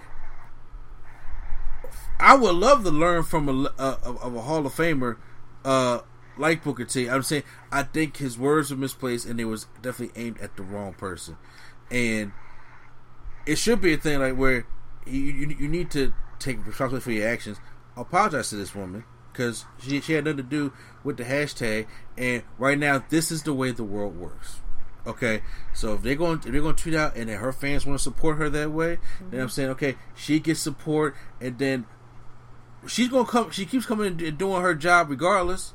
She keep going to the gym and doing stuff regardless. Then it's like this. She okay, didn't pull a Sasha Banks. What you mean by that? Well, she just left. Oh yeah, She Yeah, disappeared. Sasha ain't getting no reason to mess. She just She Yeah. disappeared and came back, and look where she's at right now. Uh, she came back because, the, yeah, exactly. I'm saying, I'm saying if she wants to go to the side by look, like you know, uh, after talk about this, okay, let me talk to Booker. Let me talk to say like, how can I try to get this character over? How, how can, what some days I could do? If if it was handled better, like, better like that, like behind the scenes, I think you know probably a little better. But I mean, it's just it, it sounds very tone deaf. I have a good question. I have a question. A Uh-huh. I can't say a good question. I have a question. I would be curious to know how many superstars, especially women, are actually going to Booker T. I don't know. I'm curious because you always hear people talk about Mark Henry, whether you had whatever problems you may have with him or not. Because somebody said in the comments when I was reading that story, it seems like Booker T and Mark Henry are really quick to criticize other black wrestlers. I didn't say that. That was in the comments. Mm-hmm. But I still hear people saying they go to Mark Henry. I don't hear people really saying like they do to that magnitude. Yeah, I went to Booker T for some advice. Mm-hmm. I'm just curious, I, and this I know y'all can't physically answer this question, but I'm genuinely curious. Do they really feel like what he says gives value to their career? I Or do think they some feel- people. Oh, oh, sorry. No, No, I was ahead. just gonna say, or do they feel like, like he will respond like this? No, I think some people actually do because he did kind of start the careers of some people. Like his reality of wrestling did bring up the Usos, so I don't know if that counts as the his like wrestling promotion of him physically saying, "Okay, these guys are going like they actually take people from his actual company to no. start training for WWE. I don't mean his. I don't know if that counts. I don't mean folks like an Ember Moon or Uso. I don't mean people who came from his like he trained. I'm talking about people in WWE in the business, how they turned to a Mark Henry or how they turned to a Dusty Rhodes. Oh, oh no, I don't. I mean, no offense to Booker, but Booker wouldn't be the first. or even an First R out goes, Truth yeah. at this point. Yeah, R Truth would be. Yeah, You I'm curious. Once it, it, it, it, I feel like yeah, R Truth or Titus or something. Because yeah. that would that that right there tells me everything I need to know. uh-huh. Not necessarily what your outward persona. If this is what you're willing to say out to the public, Mm. or you have misguided anger, or whatever, I can only imagine what you're willing to say when the cameras or Twitter or IG or whatever is not on. So I'm curious to know that. Cause he like, well, you know, I'm just here to help and blah. But do people really want to go to you for help when you do shit like this? I mean, I can't argue. And then the answer, the answer to the question is like, I, tru- I truly. Oh, so, um, um, No, no, sorry, go- I just thought of a name. We'll go, I, go was, ahead. I thought of, I thought of uh, Xavier Woods. He, he, he actually does go to Booker. Okay. Well, I'm saying, but that's the thing. I've heard different men go to Booker. You know what I'm saying, like that. Um, I haven't heard any women. I mean, other than the ones that he has trained. You know what I'm saying? That has done that. Like once again, I don't know what plays out behind the scenes. yeah, I I, know. I, you know I'm saying? I just was a Yeah. rhetorical question. I know, I know. So I don't know because a lot of people, you know, what I'm saying truly, people tweet stuff and then they probably talk about it backstage. Like I don't know what truly goes on. I can only go by once again, you know, the, the stuff out there, and then yes, um, other than the, the whole Lio Rush thing with Mark Henry, I haven't heard anything bad about Mark Henry I don't know. Like to the extent of what the whole thing with the Lio Rush thing is. I don't know if that's the first time I've heard that though. Um, like that they feel like they're harder, and it could be a kind of the same thing that we like Well, as a people personally experience. Yeah, you're going to be harder on me because you know I've got to work harder than say It- my other counterparts. But it, it's also a thing where like uh, because I know Prime watches e- uh, First Take, and we we was watching when they was talking about the whole thing about what what Charles Barkley said about what's been going on, mm-hmm. how he turned he turned into the circus, mm-hmm. and I forgot who the guy from the Dallas Cowboys was saying like we don't sit and have conversations because two three years ago I would have thought that Stephen A. and Charles Barkley is not for us.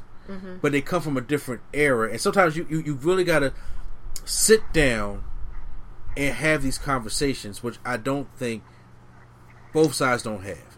because I, was just about to say this is another one of the fall like the the, the Mm. drawbacks of constantly having your constantly throwing your older talent or your older legends in Yeah. where they're always around and it's like y'all still want stuff to be the way it's one Yeah. thing to like visit show up a little every so often but to always be around and to still have your hand in stuff, you still want stuff to happen the way it was Mm. Yeah. happening when you were around, and it's not like that anymore. It, it exact. It's kind of like what he was saying.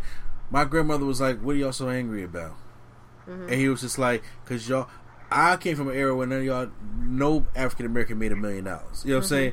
And now, you know, it's better for me because I'm from that era. And he said, well, let me tell you what's going on in this era. So I think with, with the way Booker T is looking at it is like, you're in this white man's world, mm-hmm. okay? Especially as a black woman. There is triple the work that you're going to have to do, and glowing ain't it. It's glowing and being because look how athletic Booker T is. That ain't what got him to you know to that spot. Booker T has been spinning brilliant since the '80s. You know what I'm saying?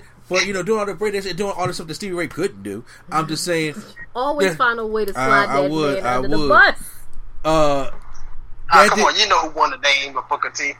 Is The that team yeah? name. So that did not get him to that point. But when he learned the ring psychology, when he learned promo, when he learned character, and he had to force himself in his mind, which is unfortunate, he still probably thinks that she's fighting in 1995. It's not 1995 anymore. I mean, yeah, he probably Yeah. like, well, you're not playing the game. I'm saying, so the way he's looking at it is like, let me tell you, because I worked with this and I worked with that, what they're looking for. And to be honest with you, that's not always the case anymore.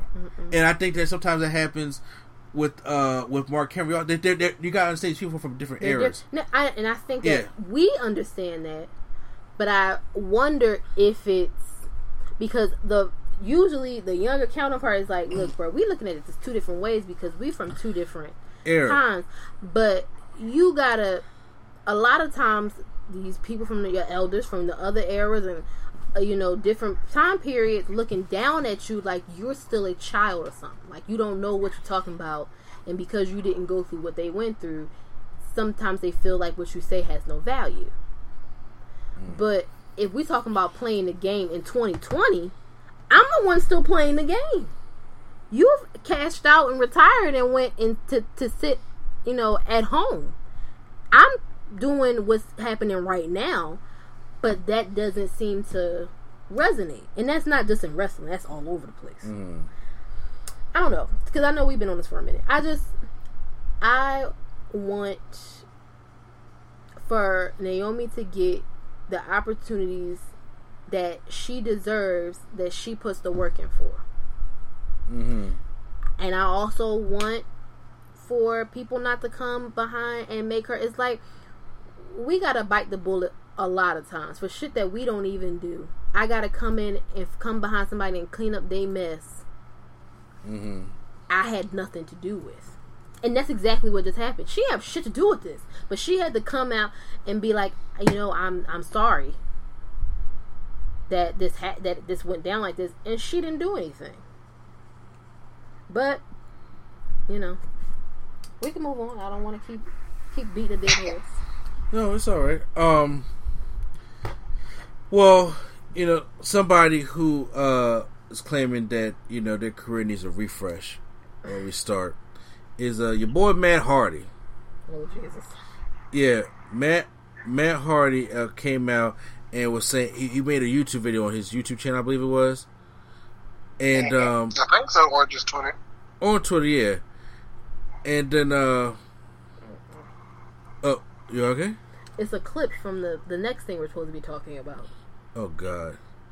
Uh yeah, so uh you know, he he he was saying that, you know, it's time for uh Matthew Hardy and then he was like this. So he says uh it's frustrating. So he says in this video, but I know I'm not the only one that is frustrated today. I'm sure most of the majority of Americans are frustrated. It is frustrating time in this country.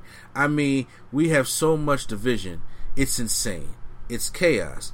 Democrats, Republicans, uh, we're in the midst of a killer pandemic that has killed over 140,000 Americans, and both sides of the political parties are trying to weaponize it towards each other for their own mm-hmm. gain. There's so much racial injustice, social injustice, so many problems going on, so much division. I can't stand it. It's frustrating. And so I decided to do my part and try to heal some of this division. Trying to do what I can to put it back together. Trying to be a voice of reason. I've had a lot of life experiences, so maybe now is the time for me on AEW programming to just be real and be someone I have never been on TV or on screen before, and that's me.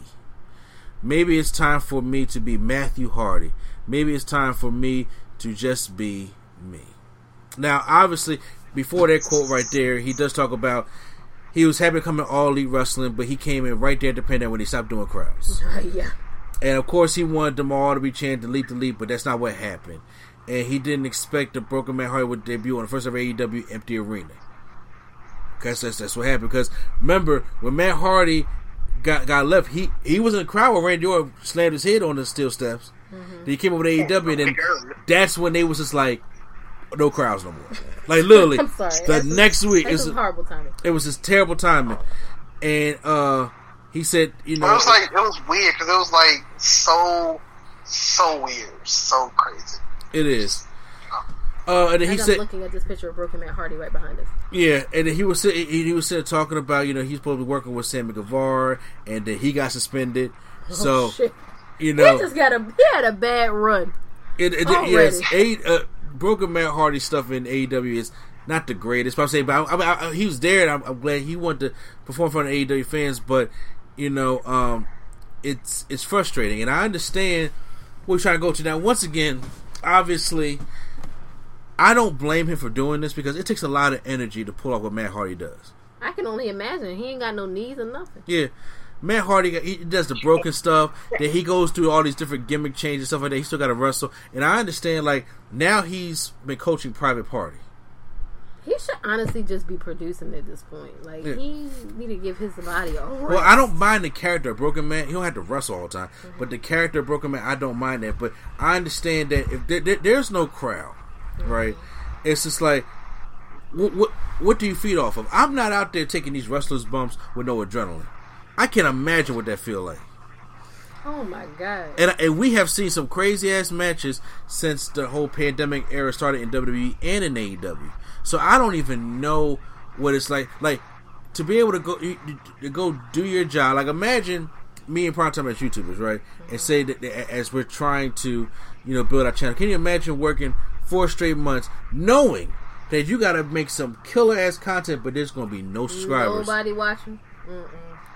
That's hard to do. I can only imagine. Probably like having a cinder block thrown at your, your body. And it's like I'm not. I'm just doing this, just out here. Now, once again, people My watching obligation. people watching on TV. I understand what being on TV for people, but they're not there. I'm about to say who's feeding off of TV? So- Because the broken Matt Hardy gimmick only really works when you got an arena full of folks going delete, delete, delete. Yeah, I, I agree. But like I said, if we're working and we're not getting no subscribers, but we know people are watching the, the videos, that's frustrating. Especially with everything going on. And so if he wants to be like, I want to be Matthew, and I want to be able to like help bring, you know, I want to bring help somehow. I want to on television and behind the scenes stuff like that. I'm cool with it, So he essentially wants to be Chris Jericho. kind of. Not in the sense Still feel like this. champion. I feel like this is definitely a character. Though. You said what happened? I feel like this is definitely a character, though. It could be, but I say I say Chris Jericho because his his primary goal in the last few years has been putting over new talent Yeah. to some to in one way or another. You're right. I mean, but say, but even if it's not wrestling, if it's like, hey, I was part of one of the greatest tag teams of all time. Let me help out Private Party, uh, because they're still young guys. They still take time. They they, they kind of botch a lot, kind of mm-hmm. like how Generation Me was back in the day. So, uh, yeah, yeah, you know what I'm talking about Prime. So, uh, when that happens, it's like, okay, if I could take these guys, especially them as a black tag team, if I could take them under under my wing and then you know help them out a little bit that way, then you know what I'm saying I'm cool with that. If I want to come out and just be, you know, just I mean, of course they're gonna turn it into some wrestling angle, but I don't gotta come out and perform and do all this other stuff that is is going on during this pandemic. So maybe when the crowd comes back, Broken back, Matt Hardy comes back. Mm-hmm. You know, but it, it's just, I mean, I'm not. That was a little side story I wanted to, you know, get on. Uh, I, I didn't even talk about the other side story about uh, Mr. Lio Rush's last match. I didn't say I wanted to talk about anything about that dirty ass boy. Well. Not, I'm not talking about him. I'm talking about where they had the match. But okay. So, uh, Uh, well, are we gonna talk about Leo Russell? I kind of had something else I wanted to talk about real quick. okay, sure. What you want to say? Apparently, Impact is going back to 2010 because the Motor City Machine Guns won the tag titles. Ooh, What you the know what? Could we? You know, this would be a good time for your Impact review. Ooh. Well, I'll make it short. I'll make it very Shit, short. can't boy. Motor City Machine Guns won the titles. Uh, EC3 came back to fight Moose or beat him up. Kind of it. Moose. Ace Austin, Uh huh. huh? I'm, I'm listening what? to you. Uh, Ace Austin is a young guy. Him and uh, Sawyer Fulton is going to fight the Good Brothers, and Eddie Edwards doesn't have a challenger yet for the title. And that's that's those are it. That's kind of it.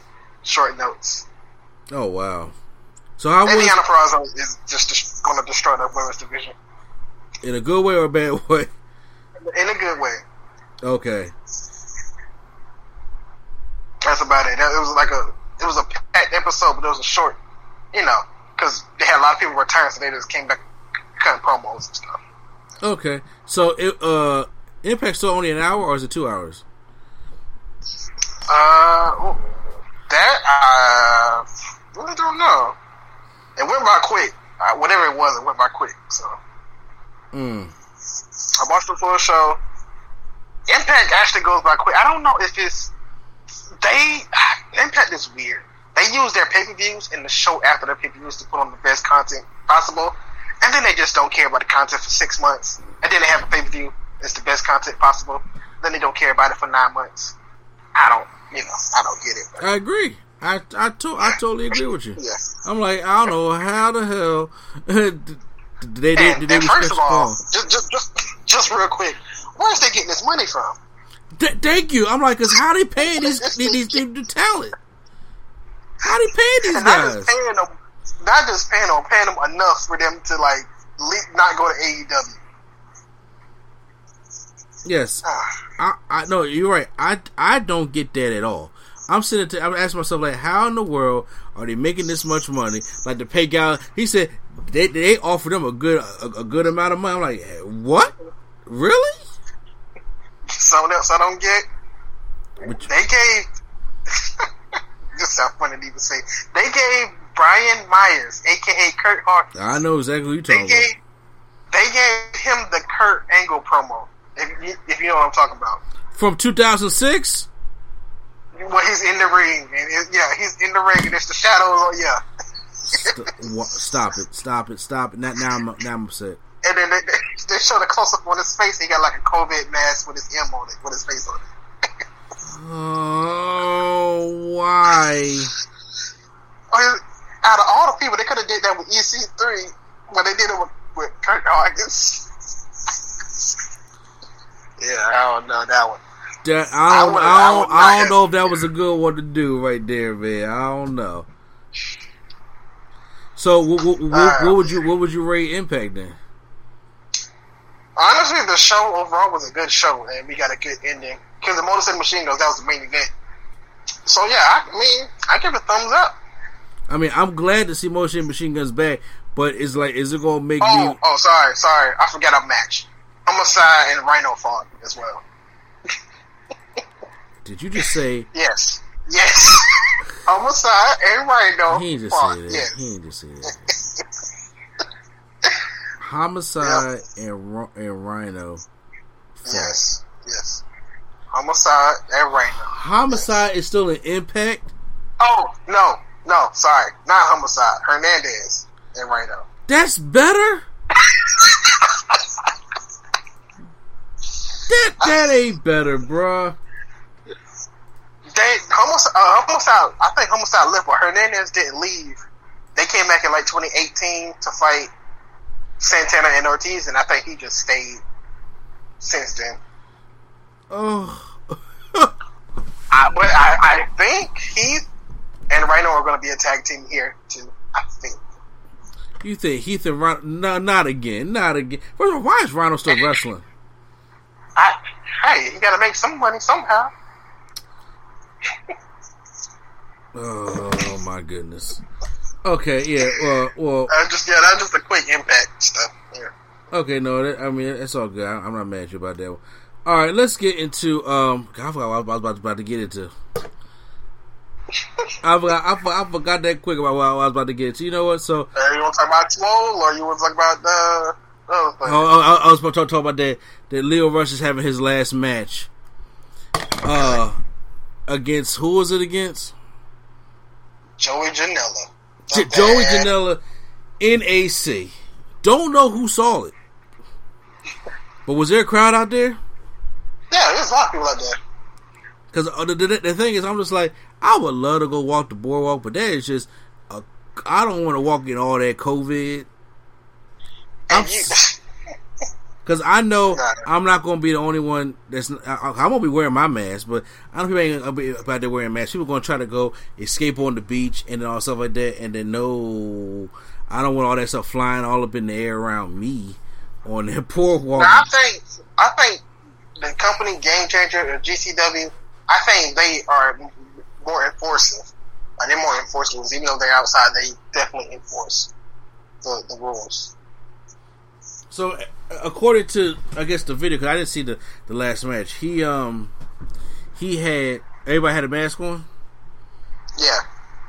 Okay, look, I, I Just, oh, sorry, sorry. no, what I'm saying I, I I'm sorry that Lio Rush is feeling the way he does, but I don't think this is gonna be his last match. I don't either. I was gonna give some backstory on it real quick. Uh, Sure. I think they're fighting this match because I don't know if you remember a couple years ago, George George Janela, Lio Rush had this spot. Uh, do you remember the spot? You mean the power bomb off the ladder? Into the two tables, yes. Yeah, and, and he- he, and no he- sold it, yes. And he no sold it. That was George Janela that gave him that power bomb. Oh So- my god! So George I think that's what pissed me like, off about Lio Rush. I think that's what pissed me off. So yeah, he, he came out and attacked him. He had like a you know all black biker outfit on or whatever. And then of course he had his last match with George Janela. He lost, but he had his last match and they they uh you know just said some words. George Janela kind of like said if you don't you know if you don't like guys like him or just black guy black wrestlers in general, then you should stop following me. Don't don't watch me. Don't watch this company. Don't watch wrestling because these guys are important. Basically, is what he said. Wait, so is that what you said? That's George Janela said, Yes. and he said, it, it, can he say what he said again? Because I'm, I'm sorry, it was kind of breaking up. No, I was kind of just paraphrasing. What he was kind of saying, like, if you don't like this guy, like guys like this, like the, the black wrestlers, then Uh-huh. you shouldn't watch me. You shouldn't watch this company because these guys, especially whether you like it or not, or you want to accept it or not, these guys are crazy talented, the most talented people in the world, and if none of you got, he well, you know, he said worst word, none of you racists went to watch watch any of them, then don't watch any wrestling period because you don't belong in this in this fan base. Well, shout out to George Janela. Oh yeah, oh yeah. I I appreciate him saying that. Don't mean the match was that great, but uh, Well, yeah, I didn't see the match. I mean, I, well, did the ladies sketch happen to see the match? I haven't seen what match. Lio Rush and George Janela. All I saw was that spot that he did. You know, you know at AC where they had those like tall cement columns next to like the little sitting areas. Yeah. He jumped off one of those. Joey Janela. And jumped off one of those into I don't know, was it a table? I don't fucking know.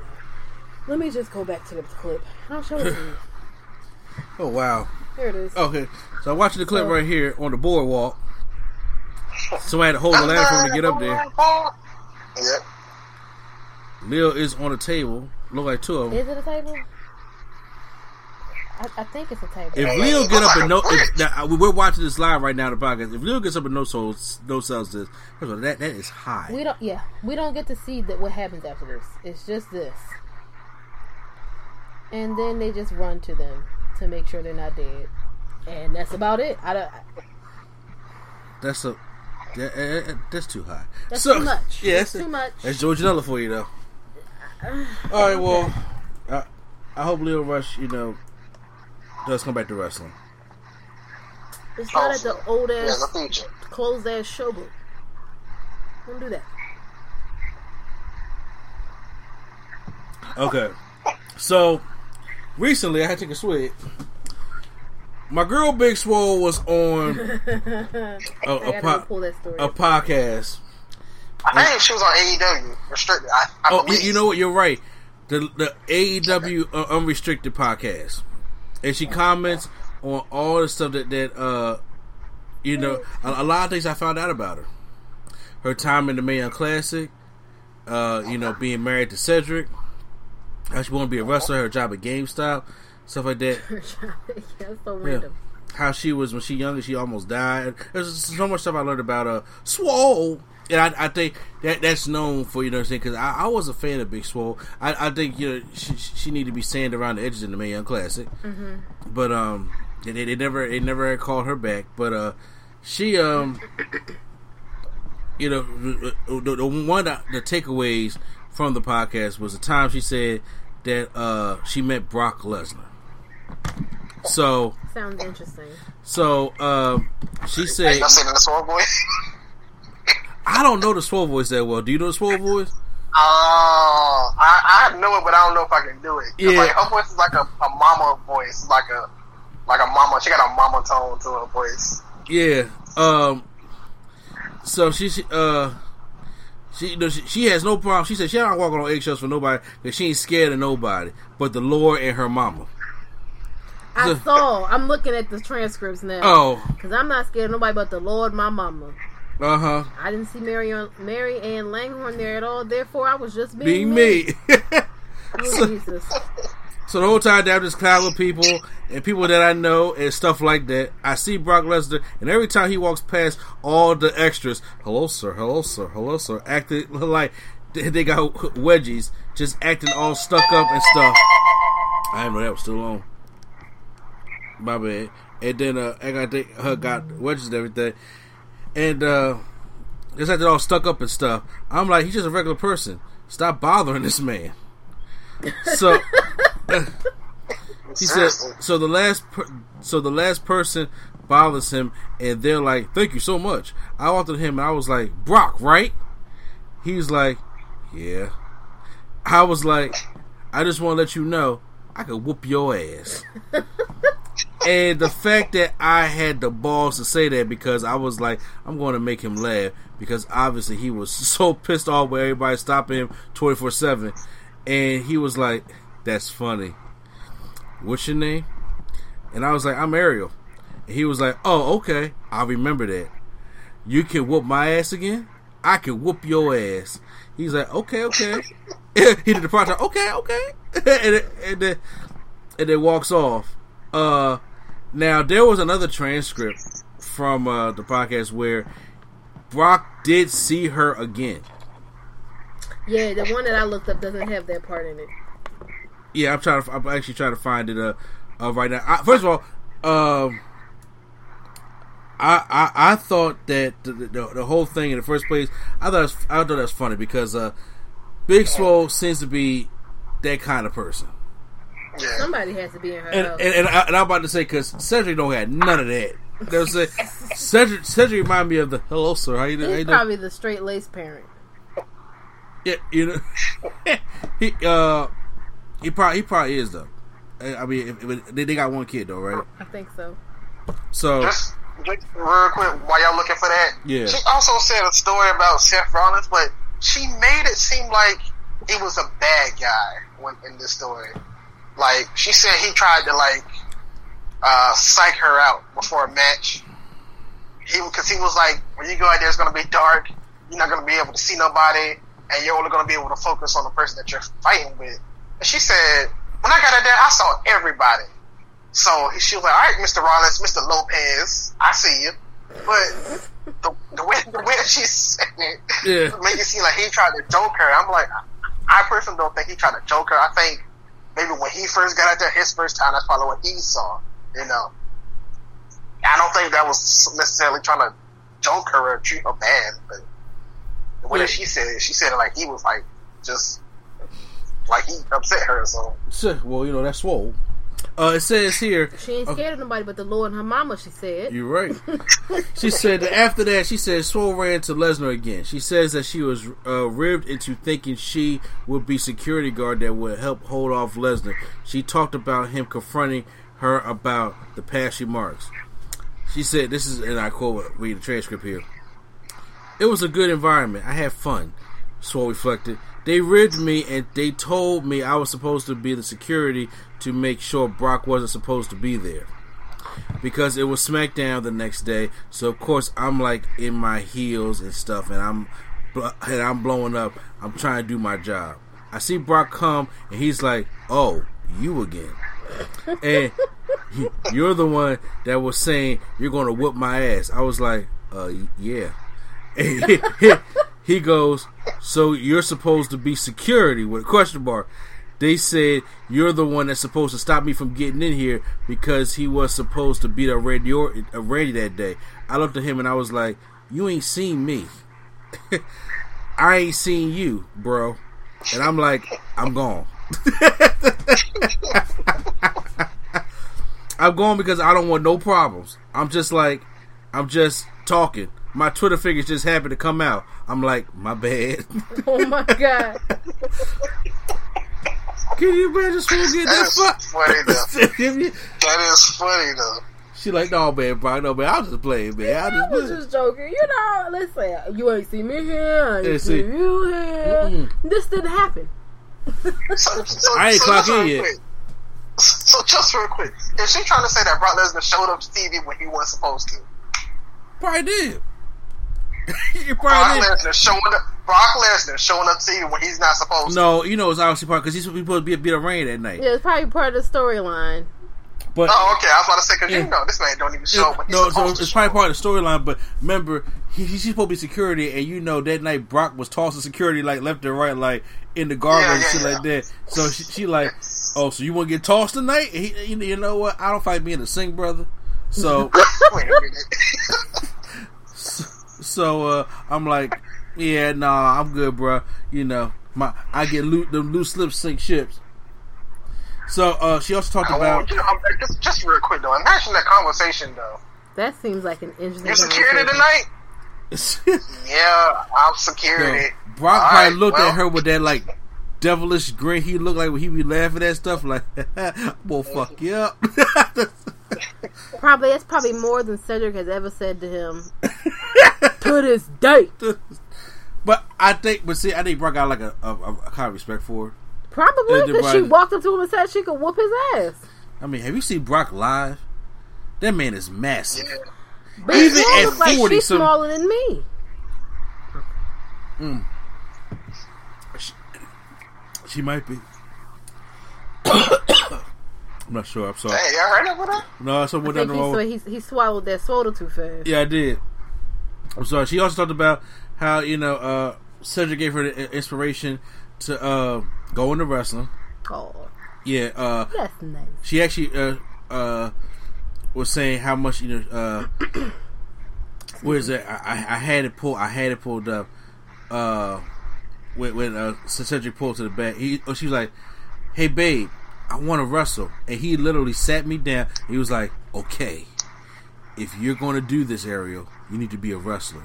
I don't want to hear this whole you're not a women's wrestler. You're a you're a female wrestler. No, you're a wrestler. You need to have that heart, that drive. You're going to do this. There's no quitting for you. You will retire as a wrestler. It was amazing. It made me sit back and go like, this is what I want. This is what I'm going to do. He kept me on the straight and narrow, pretty much. So we get I some credit. stand by what my previous statements that he is definitely the straight laced parent who was just like, no, it's nine o'clock, it's time for bed, no cookies. Yeah, he probably irons his khakis. Especially when he when he in his regular gear, he got his glasses on, looking all spiffy, looking Oh, like yeah. a regular. Yeah. And uh, t- try to see him marking over Jason David Frank. Oh god. Meanwhile, she out make, teaching the kids how to take bumps and shit. Yeah. So yeah, uh, so it, it's a, it's a, it's a it's a great interview. Big Swole talks about a lot. Talks about that she was in the Air Force also. Homegirl. Off we go Yeah. into the wild blue yonder. So uh, it's it's a, it's a really good I interview. Huh? I think Big Swole. I think Big Swole is on the podcast with with Swerve. I believe. Ooh, like Isaiah. Yeah, I think her and Swerve have a podcast. And they Really? do, Uh, it's called uh oh my god, Swerve City, I believe. That, that's Uh, not so generic, yeah, but I like it. It really does. Uh, 'cause I was thinking that same. I was like, it's probably something like Swerve Cities or there. That's like, oh, you know, say Big Swerve. Um, now to go on to speak of the podcast, we got to talk about Pat McAfee, Oh my god! I just saw something uh, about that. two-time Colts punt Pro Bowl. You know what I'm saying? So he's a punter, Sir, Yep. sir. and on on his show, that I I never really seen the Pat McAfee show, but um, when you said Pat McAfee, I, I thought I was like, not that Pat McAfee. Okay, that one. Hmm. Uh, Pat McAfee's show is a good listen if you're a sports fan. It's like it's like I don't want to be. It's like the it's like a first take without Stephen Smith. It's like with, with Max Kellerman, Skip Bayless, and like uh, another guy. Oh, That's God. it would be. that's that's how it would be. So, um, he had Adam Cole on, and this is like a, a two hour podcast.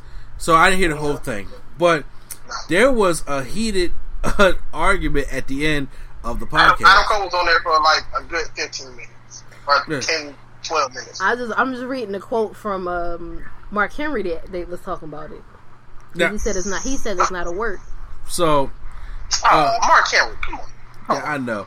Uh, So uh, he he was coming at. Are you gonna get backstory real quick? Are you gonna get backstory? You, you want me to do it? No, no. You, you, you give me give me some backstory.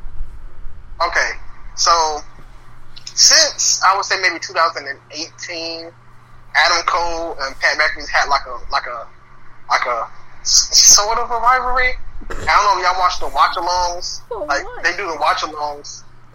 Uh, they do the pre shows, and even one time I think Adam Cole he cost Adam Cole a match. I think he was about to hit somebody with a chair. He like took the chair from him.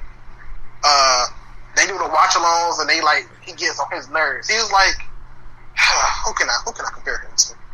And he was like Byron Saxton and JBL. It's like that. You have Pat nerves, like, Adam Byron. Cole, baby. Yeah, and then, and then Adam, uh, Pat McAfee was like, Adam Cole, baby. He was like, why am I here? It was kind of like that relationship. Okay. So yeah, they been doing that back and forth. He he he quote unquote hates Pat McAfee. So they've been kind of back and forth since 2018, 2017. So that's kind of like a backstory. Okay, yeah. So with that backstory saying, it looks like Pat McAfee obviously watches wrestling, right? So, Yeah. um, yeah, yeah, he's on the he be on the uh, pre shows. Yeah. So uh, he made the comment that you know, uh, even though Adam Cole's a good wrestler, he wouldn't be where he's at because he surrounds himself with really great talent. We- Uh, we- uh, we- okay, uh, I because he said he was small, but okay. No, no, it's a, it's a, it's a quote before that. He was just like, because you know, the whole time they were kind of taking little uh, subtle shots at each other. But the one that kind of started this whole thing right here, he was like, uh, you know, you're good, you're very good, but you are nowhere near Shawn Michaels. And then he kind of just said it like smartly like that. And then Adam Cole said, well, Shawn says I'm good, and Shawn says I'm one of, I'm going to be one of the best. And then he was like, well, Shawn's a nice guy, so maybe he didn't want to hurt your feelings. And then he goes on to say, I'm good. I acknowledge that Shawn acknowledged that I'm on my way, but I still got years to go. And then he said, yes, you have, you know, years to go, but you're on your way. And then this quote is the next quote right after. They just had that kind of back and forth. yeah, when he comes out, it says basically because you surround yourself with basically uh, uh, uh, uh, basically the undisputed era. That Adam Cole got pissed and says, "I find it so ironic that all people, uh, of all the people to say I surround myself with really great talent, and that's why I uh, succeed. Of all people, you." what a punter! Sorry. You being sorry, on a team bad. that literally did everything. You just having to kick a football every now and then, and all of a sudden you feel like you're really important. Of all people to say that to me, I surround myself with super talented people, and that's the only reason why I was successful. You're a psycho. he was like, he was like, No, hey, the way that he said watch it though, interview, bruh. he was like, first of all, I was punter of the decade in my position. He's either output Second of the all, decade. of the decade. he was like, second of all, I didn't say they were the only reason. I said they were the main reason, Reason. that you're winning. Yeah. Bruh. It's like, yeah, I'm the jobber of the year. Like, bruh, what? He said I, I was the putter of the decade. in my position. He man got two Pro Bowls with the Colts. He has no championships. And I'm just like, I was like, Well, you know, Pete Manning left by that time. So. Yeah, Peyton Manning left by that time. So he wasn't on the Colts where he had that, that one when the Colts won that championship. So, I'm just, okay. uh, so That's hilarious to me. That whole exchange is funny. so uh, obviously that uh he uh was pissed. He, he stood up from the seat. Uh, then he like knocked the microphone down, Uh oh. and then he was uh he got right right up in back, back of his face and started like throwing f bombs, and up cursing him out, like you fucking asshole and stuff like that. They called it the other guy, uh, t- uh, the producer, someone that tried to come there and calm down. He's like, get, get your fucking hands off. I was like, whoa, we not bleeping none of this out. So, Podcast. You, know, you don't got to. yeah, um, Well, they they do on theirs, but they, I guess they just let it slide. They're on Sirius? Oh, no, that was, I think that was. No, they're they're on the actual like they're on the actual like like radio station. Okay. Yeah, no, what I'm looking at, it was the, uh, the thing for Busted Open. yeah. Okay. So, um, what do you think it is? Do you think it's a work or do you think Oh, it's a come shoot? on. Now, now, now I'm, I'm asking Lady Sketch. I'm Oh, asking sorry. Okay. My Lady bad, bad. Sketch. I thought it was a work when I saw it. Like when Yeah. I saw the clip, Uh because huh. I a lot of stuff scrolls past my timeline. I see it with no sound. I was just like, "What is this nonsense that Adam Cole's doing?"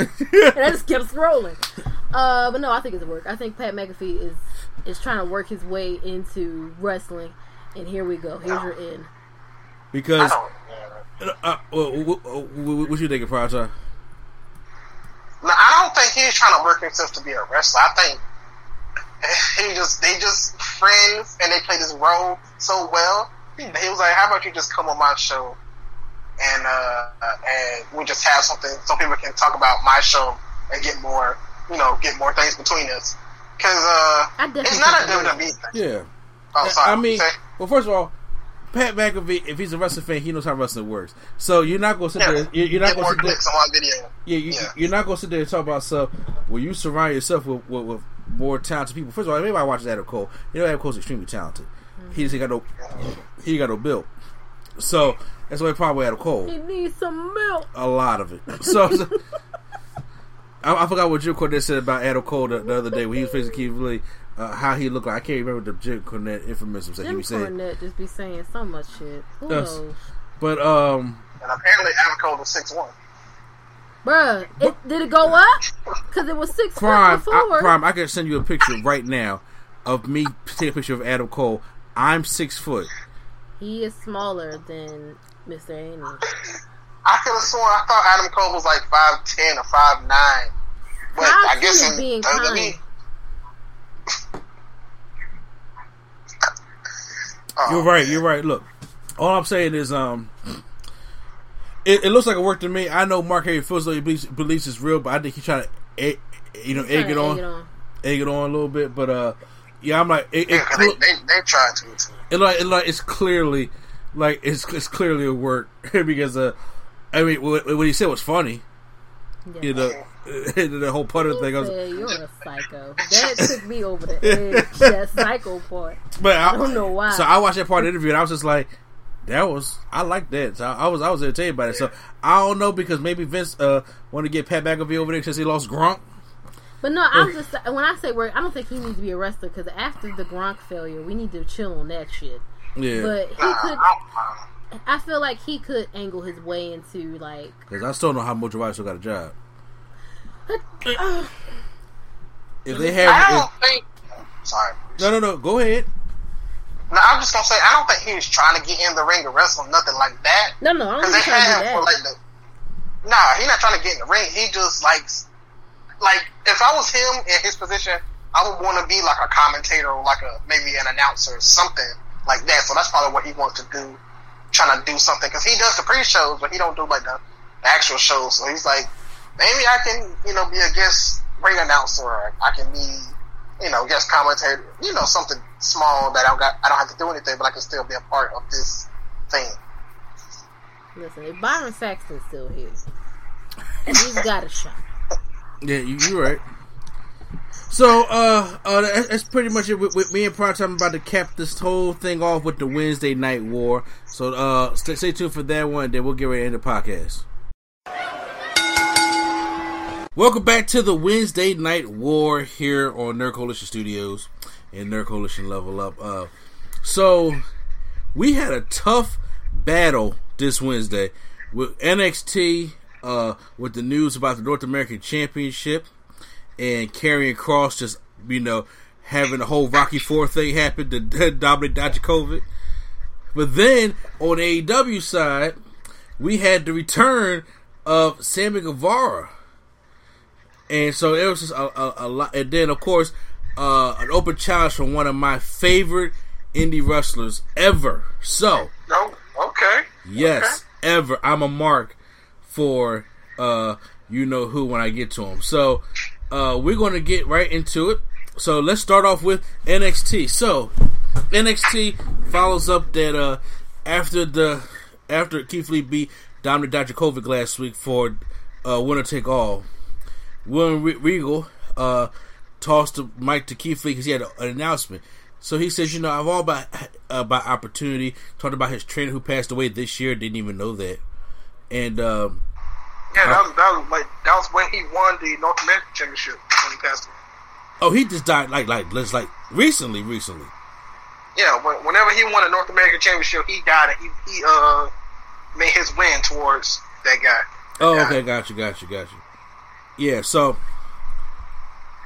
he said that, but now he wants to create opportunity because low key, y'all can't beat him. So he is going to do Stone Cold from 1997, relinquish the championship. Or Ultimate Warrior. I won't not gonna bring him up. so I'm gonna go. Uh, when Stone Cold relinquished the belt, well, this how he gave it to The Rock, but he relinquished the Intercontinental Championship, and uh, he released the, the North American Championship, and uh, he's going to defend the NXT Championship. So Commissioner Regal says it's a great idea because the way we first granted the first North American champion is how we're going to grant the uh, the next one in a ladder match. We're going to have a series of triple threat matches. Don't know how many people are going to be in this ladder match. Usually NXT don't go past six. But if you I have thought it was gonna be five. say what? I thought it was gonna be five. Oh, I I, I don't I, I didn't even know because they said as a series of triple threat matches, and I'm like a lot of people in these, in these triple threat matches need to be in these matches. It need to be in the match. So I'm curious to I see. they want to go with a whole new lineup. They probably would. They probably would.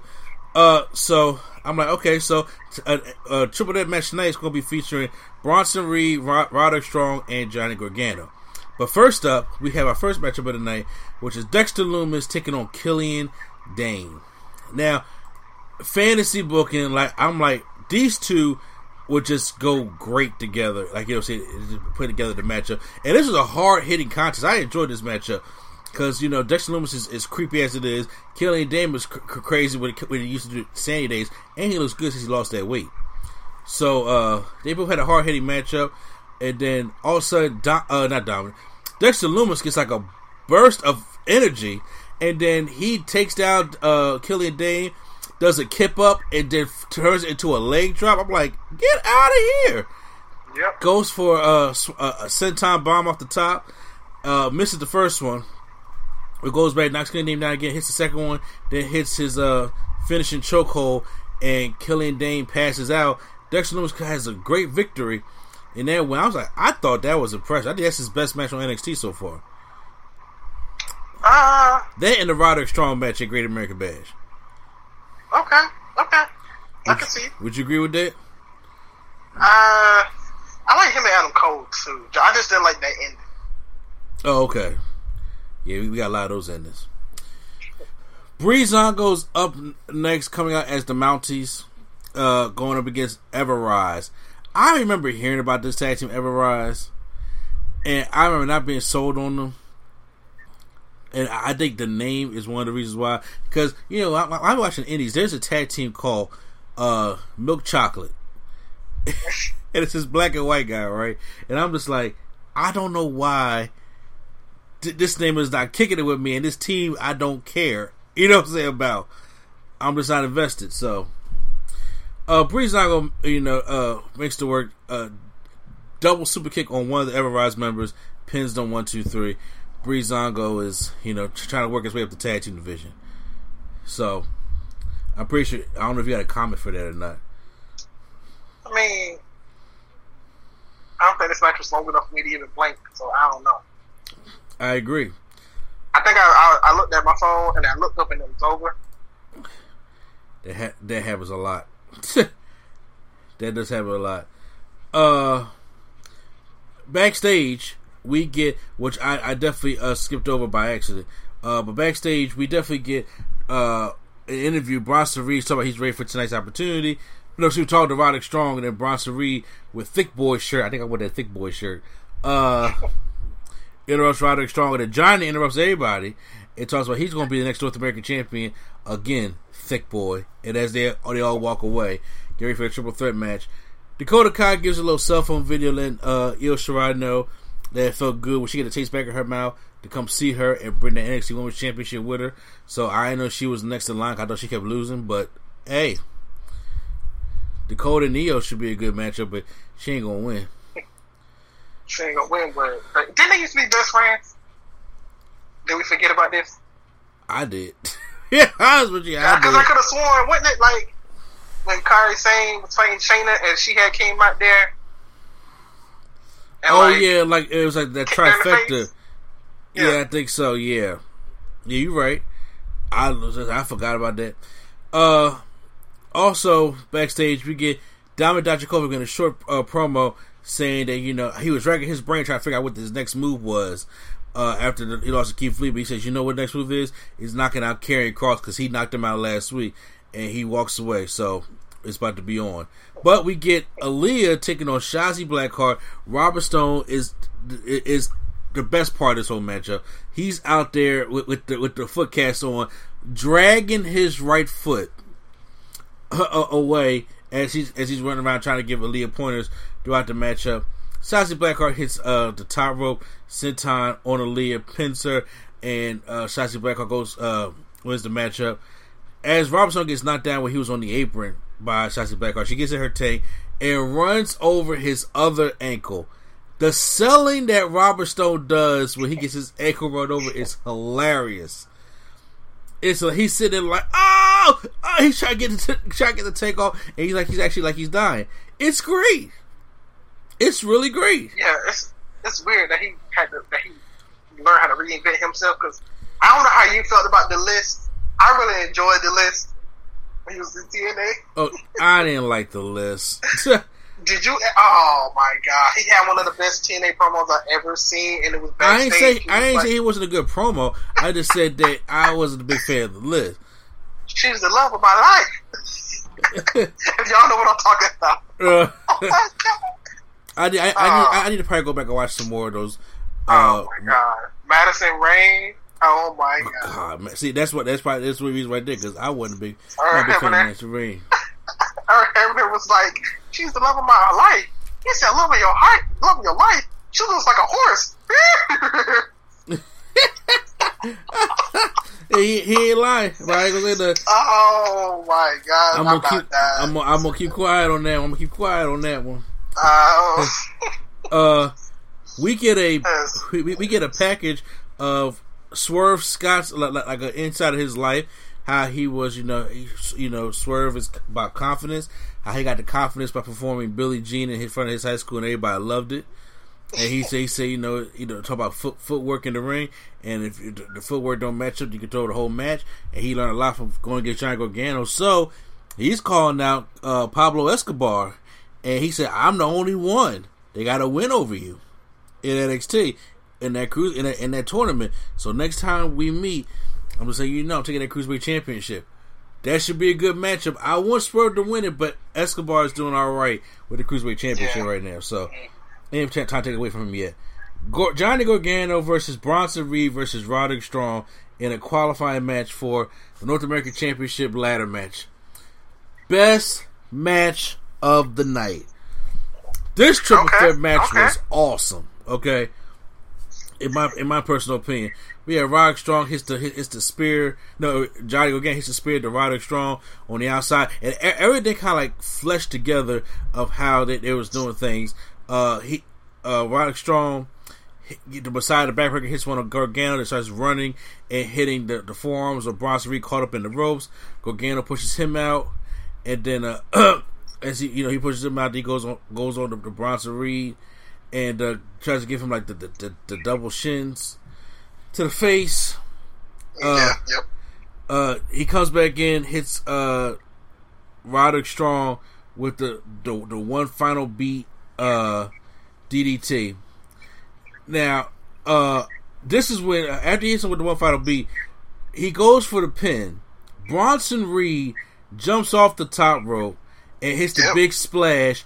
It, it, crushes Gargano's hand, and then he pins Roderick Strong. Bronson Reed is going to the ladder match. Yeah, that's when they said, how you when they build fresh, characters. Yeah, when they said fresh and new faces, they meant it. Yes, that that but that, that's how you build. See, it ain't that hard. Remember, look, Bronson Reed was every now and then was was going out there and winning little matches, and then you you got the Bronson Reed reminds me of the better version of um, Bull Dempsey. I thought that was Bull Dempsey for a second. Because I'm gonna tell you right now, I was not a fan of Bull Dempsey like that. Then he came over to the Indies. I was like, no, nah, Bull Dempsey's not my guy. Bronson Reed though, I, I, I like. He, I mean, he's big. He's big. You know, he does it, but I, I, I, I like Bronson Reed, and I'm kind of upset there's no 2K can't come out here so I can play as him this year.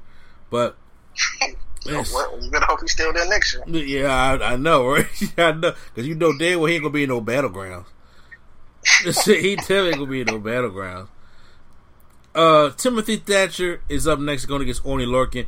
No, tough physical matchup, but Oney Lorcan is actually uh, taking Timothy Thatcher's game and using it against him by working on his arm and putting him in arm holds and arm submissions, and to the point where it's actually hurting Timothy Thatcher and he cannot get the upper hand on him.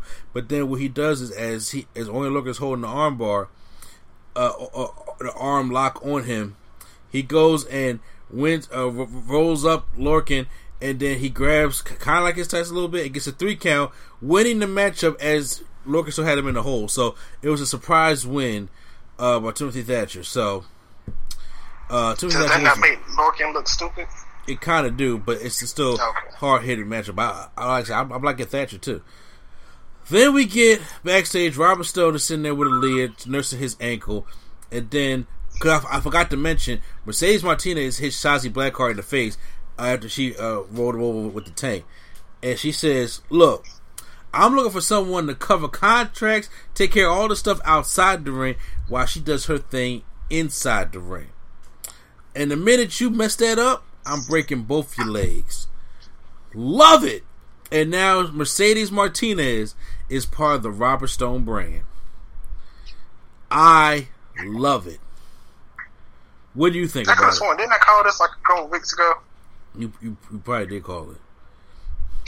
You probably really it did. It seemed like it was predictable. Well, probably not. I, well, at first I thought. Then after him and uh, Shotzi started running them over with a tank, then I thought maybe she'll be uh, the member, but nah, it wasn't. It was it was Mercedes. Uh huh. Now it's time for the main event. Dominik Dijakovic taking on Karrion Kross. Interest is still great. Uh, so both these guys have a nice little stare down. They get right to it. He tried. Dominik tries to go for the Feast Your Eyes, but Kross goes out tries to go for the for, for, for the Doomsday. But then uh, Dijakovic knocks him outside the ring. Uh, during the matchup, but Kross starting to get the upper hand here, and um, they uh, Kross uh is outside the ring. And, uh, Dijakovic goes, hits a dive on Kross on the outside of the ring, very impressive. And then uh, he he tries to toss Kross to the steps, but Kross reverses it and he goes into the steps. And then now uh, Dijakovic's head is between the, the ring post and the ring steps. And uh, Kross is looking at him and then runs and steps. And, I mean, kicks that. You heard the music, right? And then he kicks the stairs over. Dijakovic is out. I'm just like, because they made that look very real. He yeah. uh uh he uh rolls him in. It's actually by after a chokestand bomb too. He rolls him into the ring, and he really doesn't move. And the referee trying to check on him, and then um Kross comes up on top of him, and then he just starts punching in his face. I mean, like slugging down Dijakovic. So Keith Lee like, nah, man, I ain't coming. There. I ain't having. He's rocking. Yo, man, Apollo, stop. And then so they add on to the rockiness. He's like, no, Keith, this is what I want. This is what he as he's reaching out to Keith Lee. Keith Lee like, yo, man, are you sure? Come on now, you sure? Karrion Kross is looking at him, and he's like, no, don't. This is what I want. And he turns him over, and he just gives him a slug forearm right to the face, knocking Dijakovic out. And then uh, he puts him in the, the sleeper hole and then he chokes out Dijakovic. Keith Lee can't see no more. He rolls to the ring as him and Karrion Kross stare each other down. That should be a damn good match. Is that how he gets called up? Who, Keith Lee? No, Dijakovic. Called up? Um, he need to win a North American title. Yeah, I heard he was getting called up. I mean, if he do, I mean, okay, good luck to him. I mean, he's he's a good talent, but he still needs work in some areas. Yeah, but you know, Vince mm. don't care when you about seven feet tall. You Exactly. to come up as soon as possible. I mean, you're right, because we need star power, damn it. But if you don't take time to make stars, because I'm like, this would have been a great time for Di- Dijakovic to go win uh, the, the the North American title, like, because remember that that that takeover's not until August something, so he could be gone. He don't be on TV for weeks and weeks, but him about a month. And then he comes back on TV, and bam, it's like, "Oh, Dijakovic is back!" And he enters, enters himself into the ladder match and wins the, wins the whole thing. That's how it should be. And, and but bringing him up now, it's like Apollo Crews. Like, why would you do that right now? Uh, because it's not the first stupid thing that happens. I Won't be the understand. last. Well, that's why we're going on to AEW Dynamite.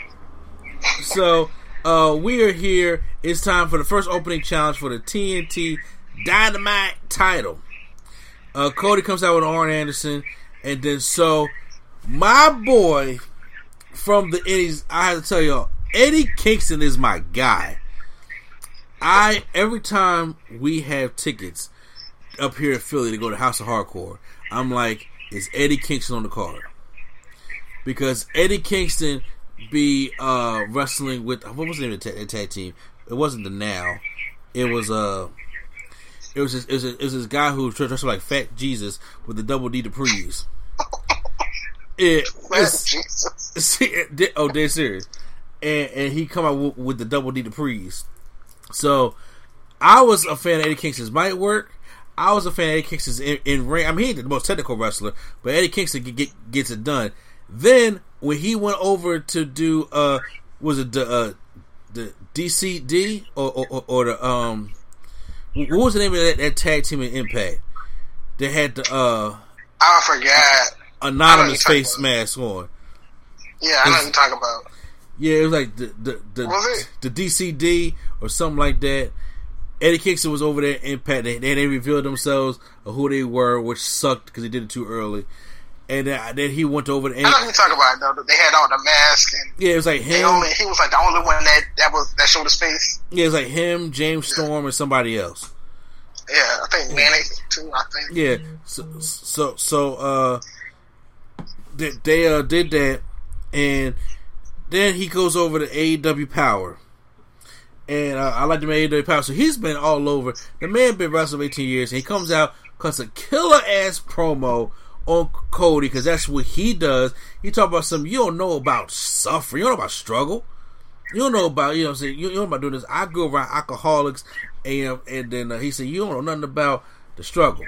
So he says, but Tony Khan brought me here for this for this match, and he said, but I can accept a match only if oh, I can choose a match only if you accept it, and it's going to be, you know, a no holds barred matchup between Cody and Eddie Kingston. So I'm like, well, we know what we're gonna get, so let's just get this joint on. So, uh, good matchup, by a great way to open up the show. Eddie Kingston does what he does best: the chop, kick, punches, and scraps. He's a brawler. That's what he does. He goes, pulls up the uh, the uh, concrete so he can uh, try to give Cody a pile driver on there, gets backdrop on there, and then uh, pretty soon we get uh, he, he, he takes off the, the, the weight belt. They start whip each other with the weight belt, which is old WCW stuff, and then here comes the gray bag. And we know what's in the gray bag. Is this the first time we ever seen the gray bag in AEW? It uh well since it became dynamite, yeah. Because I think no, we seen the we seen the broken glass with Kenny Omega and uh Moxley. Yeah, that, that, that was that was, that was, that was just the shattered glass. Uh, so he, he he takes out the bag and pours out his thumbtacks, and I mean it ain't like how he pours it in a pile. He just pours it all over the ring. I'm like, wow. So I'm like, okay, Kingston is about to uh, get backdropped into there and take a Cross Rhodes into. Wait a minute now. Come, come on now. But, but then I had prime You time really in my head. I had a bit. I was just like, because Cody been different since AEW. Yes. He he gotta take Yes. everything, and I don't know why he don't have to do that, but he does. And then, uh, so, uh, Kingston gives Cody a power bomb right on the thumbtacks. Cody gets up and it's like it's it's hurting him, and then uh Kingston knocks him down, but he just like like uh, fighting spirit gets up and then knocks down clotheslines Kingston. And then I was like, well, is he is if he's going to do all this, is he going to give him a Cross Rhodes into the uh, the thumbtacks, which would be kind of dope. But uh, he doesn't. He gives him the figure four, and and and, and it's still in the thumbtacks. I know that don't hurt, but he gives him the figure four, and Cody and wins the match. moment, Cody was like, "How can I pin him?" Exactly, like you know. so then uh, Kingston taps out, which I would like the Cross Rhodes into this tax, tax a little bit better, in my personal opinion. Uh, and he said, "How is that possible?" If I can get a pentagram at thumb test, I can get a Cross Rhodes. But he has knee pads on. That you going like your full arm and your neck? Yeah, I'm just saying. Well, I mean, you ain't got to sell it like Sonny Kiss or Sammy Guevara or anybody like that. You just got to just take uh, a flat stomach bump and then just, just take it that way. And Cody can protect okay. his protect his face with his arm. Okay. It's just that you know, recently Jungle Boy and Sonny Kiss and all them been selling this joint by snapping on their neck like they like they Rodney Mack or something like that. I mean, like Willie Mack, and I'm like, y'all don't have to do all that that that that neck selling like RVD used to do. You know what I'm saying? You ain't gotta do all that. Uh, they got Jon Moxley in the arena who prides himself on keeping it real. What you see is what you get. You know, they talked about, uh, you know, uh, talked about him and, and how he almost ripped off Brian Cage's arm, and you know, uh, next time I'm not letting go. We get sure, sh- sure. we get MJF uh, with Wardlow com- com- versus a jobber by the name of Griff Grayson, but Griff oh, Grayson. The blank is Griff Garrison. I don't know because uh, it's a it's a it's oh a, uh, oh because yeah, yeah, yeah. uh he gets on the mic and he taunts him and he says, "You know, I, I uh, I'm happy that you uh came out here and got the balls to face me, Jungle Man." Because if you look at it, he like a bigger yes. version of Jungle Boy, and I'm like, yeah, yeah. I was I was all feeling that. He said, first of all, that's not my name. It's Griff Grayson, like, like Peter Griffin. And I was like, stop it. So he, he knocks. Uh, uh, he yeah, says, that's a, that's a that's a BTE running joke. Gotcha. A running joke. So, so I think this is first time ever on even on TV, but I think so. Know, if you watch BET, that's probably the first thing you see is yeah, probably. Who's Griff Garrison? First of all, I bet yeah. you said BET because. I mean, my bad. TNT. You know damn well Griff Grayson ain't on BET. my bad, my bad. Uh, so he says, then you lose a tag team match. So MJF hits him with the microphone, beats him up, and then is doing old school rocking mankind stuff where he's just like, okay, well, I did not lose the match. I'm still undefeated. I haven't not been submitted. So you're gonna tell me and tell me I'm undefeated. And then he he pins out. He was like, ah ah. Someone he said that's not the answer I'm looking for. So he steps on again and beats him down. Says, tell me I'm undefeated. He finally tells him he's undefeated. And then he tries to push the mic back in his eyes, but that doesn't happen. Um, he puts him in between the ropes and gives him that uh, that pile driver, the, the heat seeker, and, and picks up the win. So uh, quick win for MJF here, uh, but I, I, I enjoyed the um, you know, the beatdown. We got yeah. medical update of Britt Baker's medical condition from getting hit with a piece of paper in the face last time, and uh, Tony Schiavone was out there interviewing Rebel or Reba or however she calls it. We hear Britt Baker calling, yelling for her. He says, "Ladies and gentlemen, uh, conspiracy, huh?" Yeah, man. Well, he said he said the conspiracy continues, and then you know uh, he said you remember in April when Shida uh, busted her nose, and then but she's still a role model, face the women's division. She's going to be like Jordan and come with the comeback, and Schiavone trying to tell her like you don't want to be Jordan, come back to the Wizards. You gotta know. But she was, and then Rebel, Re- Re- Rebel with the line of the night. I'm gonna just call her Rebel. I think her they calling her Rebel, but I think her name is Rebel. Gotcha. With the line of the night saying, "Look, I understand you will be Michael Jordan though, because I look, I see Space Jam by Space Jam by 18 times. And Michael Jordan, Michael Jordan always beat the All Stars, the Monsters. I was just like, what? Well, she said rule number four: never count a role model. She's gonna have the biggest comeback of all time at All Out. Uh, Brian Cage is out there with the FT the, FTW Championship with Taz, and Taz said, "Look, it was a difficult week. We had heated discussions, and to be frank, Brian's about to fire me.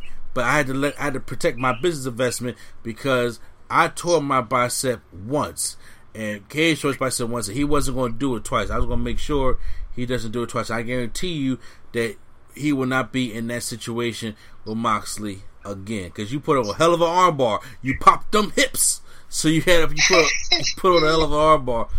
Then all of a sudden, Darby Allin's music c- cuts off Taz. Darby Allin's walking down to the ring. Yo, gets killed. Yo, Ricky Starks come out of nowhere, takes the bull hit, and when I say takes the bull, he got Enzo. He hits him so hard from the back Yeah. as he's close. Yeah. Darby Allin's head hit. What? You, you can't you can't put no words in the same sentence together. Oh, oh, oh, oh. Well, look, Ricky Starks hits his head. I mean, uh, he hits Darby Allin in the back so hard, his head hits the top rope and ricochets. Thank you. Yeah, his his top rope and ricochets off, and I'm just like, oh my god, he may have a concussion. Like seriously.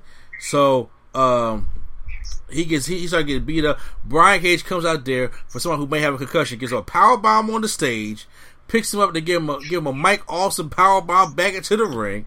Then I'm just like, can can, can y'all tell this man obviously has a concussion? That man is dead. Is sandbagging y'all. Well, he's a he's a he's a skateboarder, so he probably used to it. When he fall off or something, That don't make it. probably Right. used to just going through it. That don't make it right.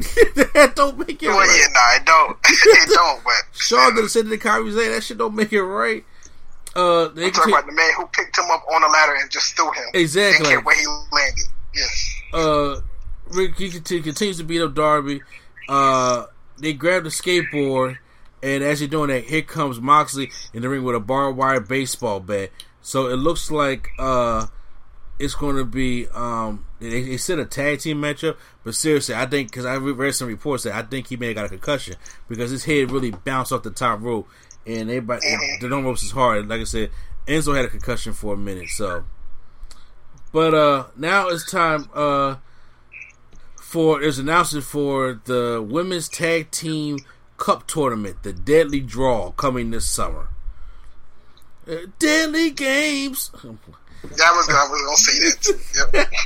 Uh, Falls Count Anywhere matchup, which we were getting excited. The Young You're not gonna go into it a little bit. Say what? I say you're not gonna go into it a little bit. Oh, we can go into a little bit, a little bit. I ain't got, I ain't got much facts, but but help me out here. How's this cup tournament Nah, I'm work? just saying like it's like a, It's a gonna tournament it's gonna crown the first AW Women's Tag Team Championships, right? which they don't have any tag teams. So Which they- they like why don't. even yeah, why even like put this in the forefront? Y'all, y'all can at least build tag teams first. I, I, And then- I agree because as of right now, I'm sitting, I'm sitting thinking, I'm racking my head. I'm like, okay, Britt Baker and, and Rebel may be one when she come back. I'm sitting thinking like, okay, unless you're gonna bring up a ton of women off dark, because first of all, I I think they're moving too fast because AEW mm-hmm. has a great tag division, but they have a mm-hmm. not too great women's division, and I'm like, you probably should build up your women's division first before y'all even think about tag teams. Yeah, because they got good people, but it's like how many people did they say? They said sixteen teams, right? Yeah, that, that that's way too much. First of all, I thought it was only 18, but when when you told me 16, I'm like, that's that's way too. I Oh, understand, maybe it is. Maybe it is six. Maybe it is eight. I don't know. but but I'm like, oh my god, that, that's still that's still too many teams to the point where it's just like, okay, y- y'all gotta start putting some women together that obviously th- there is no Yeah. teams, there's no chemistry. The, the, the, the difference between WWE at the time when the women's tag team titles came out, Bayley and Sasha was a thing. Tamina and uh, Nia Jax was a thing. The Iconics was always a Iconics. thing. The Riot Squad was a thing. Fire and Desire was a thing. They had, like I said, call what you want with WWE, but when it came to their women's tag Even team, though Vince ain't announced it good, like, uh, for Christmas you get a tag team championship. Yeah, okay. Exactly. Anyways, Is it, he, he he sold it like Chubbs. But I'm saying, but uh, the thing was, he yeah, they, they have not too good, but they had some legit teams that have been working together for months or years. Uh, or, or a year or so to the point where they were an established team. So when they go up, when they go for the titles, it made sense. Now there is no Riot Squad, there is no Fire Desire, there is no Bayley and Sasha, there is no uh, Tamina and uh, Nia Jax. There is none of these teams in AEW. So with them being no teams, like you gotta they gotta create teams. Everybody's going to be a team where it's just like y'all Yeah, just do them together, like like Naomi and Oscar. Y'all just do them together. Yeah, it's gonna be like uh MJ Jenkins and like I don't know Anna Jade or something. Probably so. But now it's time to get into the Falls Count Anywhere matchup with the Young Bucks taking on the Butcher and the Blade. Falls Count Anywhere. So the Young Bucks meet the Butcher and the Blade back there in, but I like how they carried this stuff. in, in, in which way you talking about? How they're actually a butcher and a blade. Oh yes, exactly, and, and how they had, they actually had to go back to like the butcher area and stuff like that to find them, and they let me wash my hands first. exactly yeah. and, look, and they started with that. They start fighting. Uh, Ne- Nick Jax takes a uh a shoulder back toss or power bomb on one of them steel rolling uh things. And like Yeah, oh, I, honestly, I wish they would have stayed there. To be honest, Oh well, I mean, okay, I agree with you that them coming back to the ring. It was like, okay, I, I see why you're trying to do that, but the thing is, I was like, I, I'd rather them stay in the, in the, the back area. yeah, because it was so much greater stuff they did. Like he jumped over the little cart and kicked them. That was like so remind me of Mighty Morphin. Exactly, it was because he, because he, throws Nick Jackson we talked about, and he kind of like slides over the cart, and then he kicks uh, the car right back into uh, the blade. So I, I thought that I thought that was cool. Jumped on it and took like a power bomb on it. Yeah. like, okay. They gave a suplex to Matt Jackson on another one of the cards on the other side. So, you know, the, the- and they had the back, back and forth action in the back. And, and then we get this good action. Jim Ross has to ruin it. You said who has ruined it? Jim Ross. J- what did? Because I already paid to, to, to Jim Ross said. So They what were uh they were outside on the production truck, you know. Yes. They opened it up and it's uh Nick Jackson's face. uh And he said, Nick Jackson? Meet Nick Jackson. Mm. Matt Jackson runs off the truck and drops. I, I, I can feel you. I can feel you being pissed right now. It dives off of him. Uh, they are in the production truck. They are uh fighting in the back, and they're making their way back, making their way actually to the ring. And I'm like, wait a minute! But before they get to the ring, there's um uh what, what did what did they dive off in the bag? I, I'm forgetting. I'm, I'm so, starting to.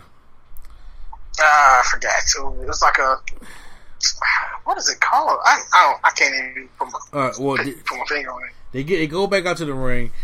They start setting up tables. I'm like, okay, so there's a table that, that's lined up, two on the outside. Uh, matching them against one of them. The blade goes for a running start to go do a tope suicida over the top rope, and not only does the uh, Matt Jackson move, but Blade misses the table completely. That looked like it sucked. Yeah, yeah. That I'm like pretty sure it did. that, that almost something there on the level of Montez Ford, where he just f- back flat bumped or it just missed because somebody didn't want to catch him. Uh, then all of a sudden the butcher runs over to Nick Jackson and splashes him right through the, another table that's lined up right there on, on, the corner of the uh, the barricade of the floor. So uh, everybody's like, "This is crazy coming down." So now we do old school TNA. We do old school Suicide. They, they're fighting up the ramp. With the, they got the tables there. Yeah. and they got the they got they got the old school TNA tunnels, right? The heel tunnel and the face tunnel. People act like we don't know what that, know what that was. And they set them up on tables. Matt Jackson's on one side, Nick Jackson on the other side. Nick dives off the tunnel, gives the elbow to the butcher, and Matt Jackson gives a swanton off onto the blade. They both pin them. One, two, three. The Young Bucks win the matchup, which was a very good Falls Count Anywhere matchup. Yeah, I like that shot too of both of them doing it at the same time. Exactly. Yeah, that was good. That, that was good. Uh, I think that was the only the only people to dive off of that. I think. so far, like I said, back in Yeah, TNA, back, they, in they TNA, that, that was old school suicide and Sabu crap that they used to do. I think Uh, they just want to test everything first. You know, Yeah, you're right. I'm surprised Cody ain't nobody tested. else going up there. I'm surprised Cody ain't tested first. Nah, he ain't. That ain't his thing. He jumped off the tall cage. He ain't doing that. The cage was taller than them tunnels. Yeah, uh, exactly. He said, I jump higher heights than that. You'll be all right. This man crazy. Uh, I, I missed the uh, Lance Archer thing in the backstage. Oh, he was beating up people. He threw this one man through the ceiling. Literally. You be like like how the Juggernaut threw Wolverine through the ceiling of the X Men three. nah, not like that. He like Oh. he like threw him up and like the, the top of the ceiling. Gotcha. Like you know, it's like I don't know how how you explain the ceiling how it's set up. Uh huh. It's one of them ceilings where you can see like I can't even explain, it, but he threw him through the ceiling. I got you. We get uh Diamante takes on Ivelisse next. Did, did I say them right? Oh, uh, yes. Okay, okay. I was about so Surprisingly, surprisingly that's something which they both are overlooked, to be honest. But exactly. But they find they get a they get a shot. Hell yeah at the tag team. So uh, this, this, this match uh has a lot of back and forth, some good stuff into it. As uh, the D- Diamante is trying to go for her finishing move, Ivelisse kind of versus out of it, but then she gets rolled up by Diamante for the win. Uh, so Diamante has a shot at uh Hikaru Shida next week.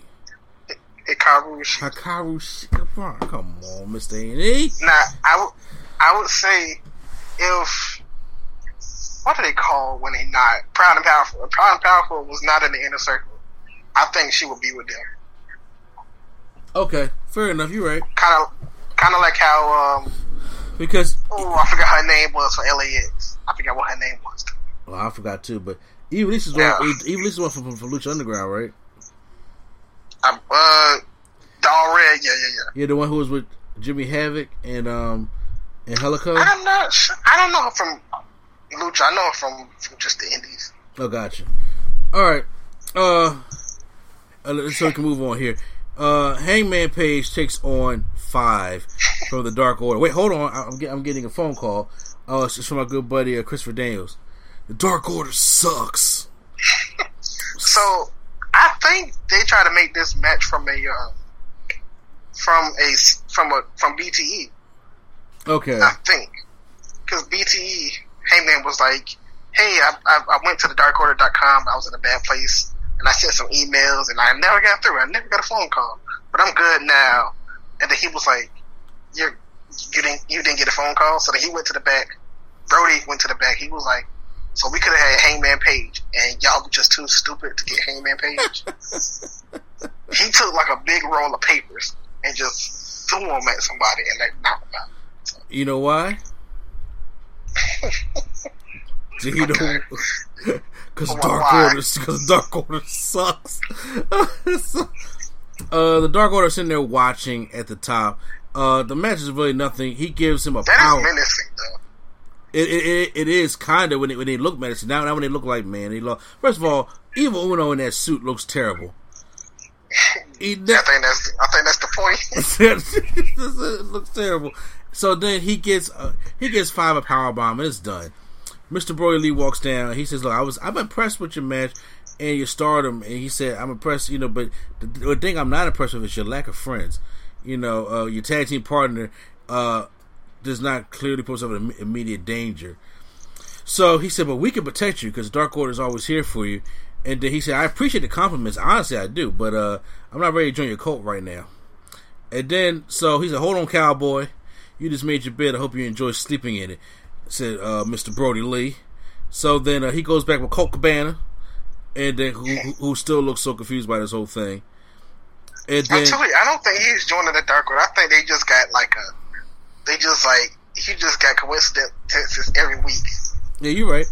Like Yeah. they, they took my they took my phone or something. I went to go. I went to their room to get it back or something. You're right. So then he says, uh, then Hangman Page started being we started getting beat up by the Dark Order. Then all of a sudden, um, here comes FTR, FTR, And the then- top guys. I'm not calling them that. and they Ken- and then Kenny Omega, and they come and then Comes uh, out like 30 or 40 seconds late. and then they give uh Hangman a beer, And then so, but I'm like, okay, so I'm curious to see what this, all, what, what this is going for. Main event time. I mean, this is, a, this is a slow burn, I think. Oh, it's, it's going to be an excellent slow burn. Excellent. Uh, main event time. We got Luchasaurus and Jungle Boy taking on uh, well, with Marko Stunt, by the way, taking on Jake Hager. Uh, so you messed it up. How'd I mess it up? The, the Jurassic Express. Because you put junk, you put you put uh, Marko Stunt last. Nah, you put him in there at all. You, that, okay. that messed everything up. You right. I'm sorry. Uh, well, Jake Hager and Chris Jericho with Santana and Ortiz. That's why. So it's, it's, it's, a tag team matchup. Standard tag team matchup.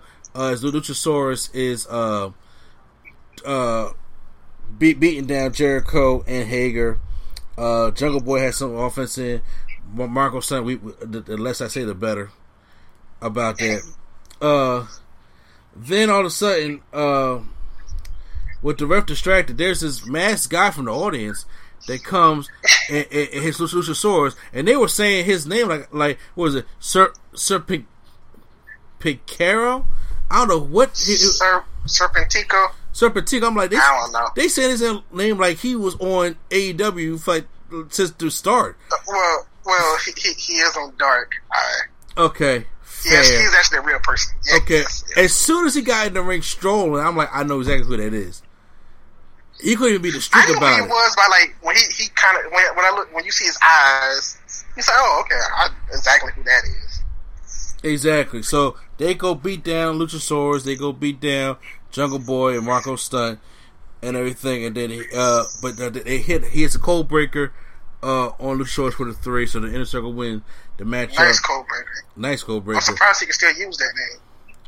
And then after that, he reveals himself to be Sammy Guevara. So Sammy Guevara is back. Uh, Tony Khan did uh, talk about his suspension and everything.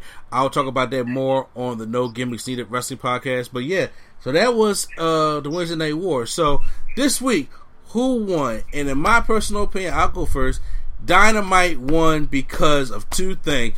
I, am glad to see Sammy Guevara back, and like I said, I'll talk more about his suspension on the podcast. And two, Eddie Kingston, even that's number one. Eddie Kingston on AEW with that match on Cody. Even though NXT had a great week, and uh, I forgot to mention that Finn Balor promo that he did, which is which is which is pretty which is pretty cool. And that that awesome triple threat match, you know, so it just wasn't enough to beat Eddie Kingston for me. So, who, who won this week for you? I say AEW for the Young Bucks match and the Eddie Kingston and yes. Cody match, especially because it didn't end with him doing a figure four in the uh, in the pinfall. You're right, absolutely right. Now I agree. So, guys, post any comments down below. Who do you guys think uh, won the match? Make sure you subscribe to Nerd Culture Studios. And like I said, you guys are going to be hearing this. Uh, we're doing a, this is a part of the podcast anyway. So we gotta we gotta uh, move on to the rest of the show. All right, guys, that was the Wednesday Night War with me in prime time. Uh, so now we're about to end the podcast. Make sure you guys check out spacesphilly.com for all your podcast needs. Make sure you check out, you know, all of the content they have on the Lulu and Pop, Lulu and Pop Horror Show, Lulu, uh, the Market Dark Show, both sides. Check out the Nerd Coalition's content on there as well. The No Gimmicks Needed Wrestling Podcast, Turntable, Semi Culture and Beyond, Nerd Games Talk Podcast, Drunk Thoughts, Sober Tongue. So make sure you check all that stuff out. We're on the podcast app Stitcher, Apple Podcasts, Google Play, uh, uh, Spotify, iHeartRadio. Check us all out on there. Then make sure you guys check us out on YouTube Premium as well if you like us on YouTube Premium. And uh, make sure you check out the Prime Nostalgia Podcast also. I mean, yeah, Prime we got a big week coming Got a oh we do uh, it, it, break down that big week coming up. Uh, so this week we have all that. We basically every day this week we're gonna have an all that cast member on the show, talk to them, and then we're gonna lead up to a all that Zoom call with like six different members of the cast that were not uh, on the Prime Nostalgia podcast episodes this week. So it's like an all that celebration week. They killed bitch. I said, "What's up?" Shut up. uh, that, that, should be a good listen to as well. And uh, like I said, make sure you subscribe to Nerd Coalition Studios and Nerd Coalition Level Up. uh, along with that, where we, you guys can get all your, your new stuff from uh, what we're giving out at.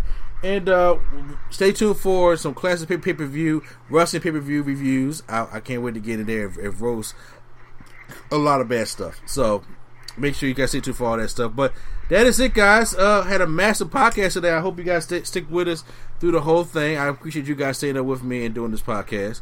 Hopefully we can do, do it sooner, but you know we're not big time level where this is our job, so mm-hmm.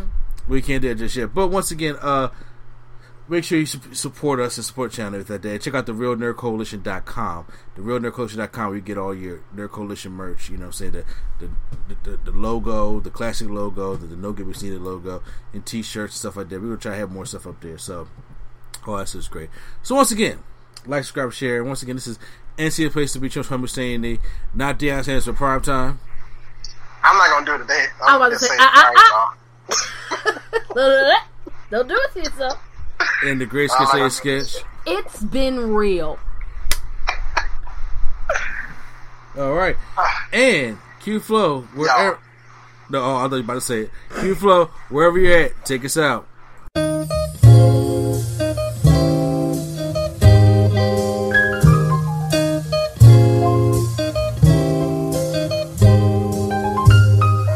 We're bringing nerdgasm to your ears. Welcome to the show.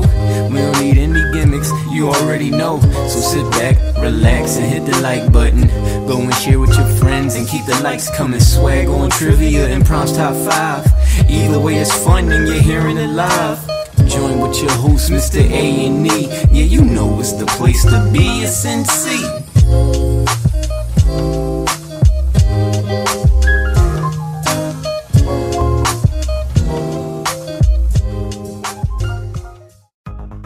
Searching for just the right job? Whether you're looking for full time, part time, or seasonal work, you can get started today. Amazon Jobs offers the whole package with great pay and flexible shifts that allow you to choose when and how much you work.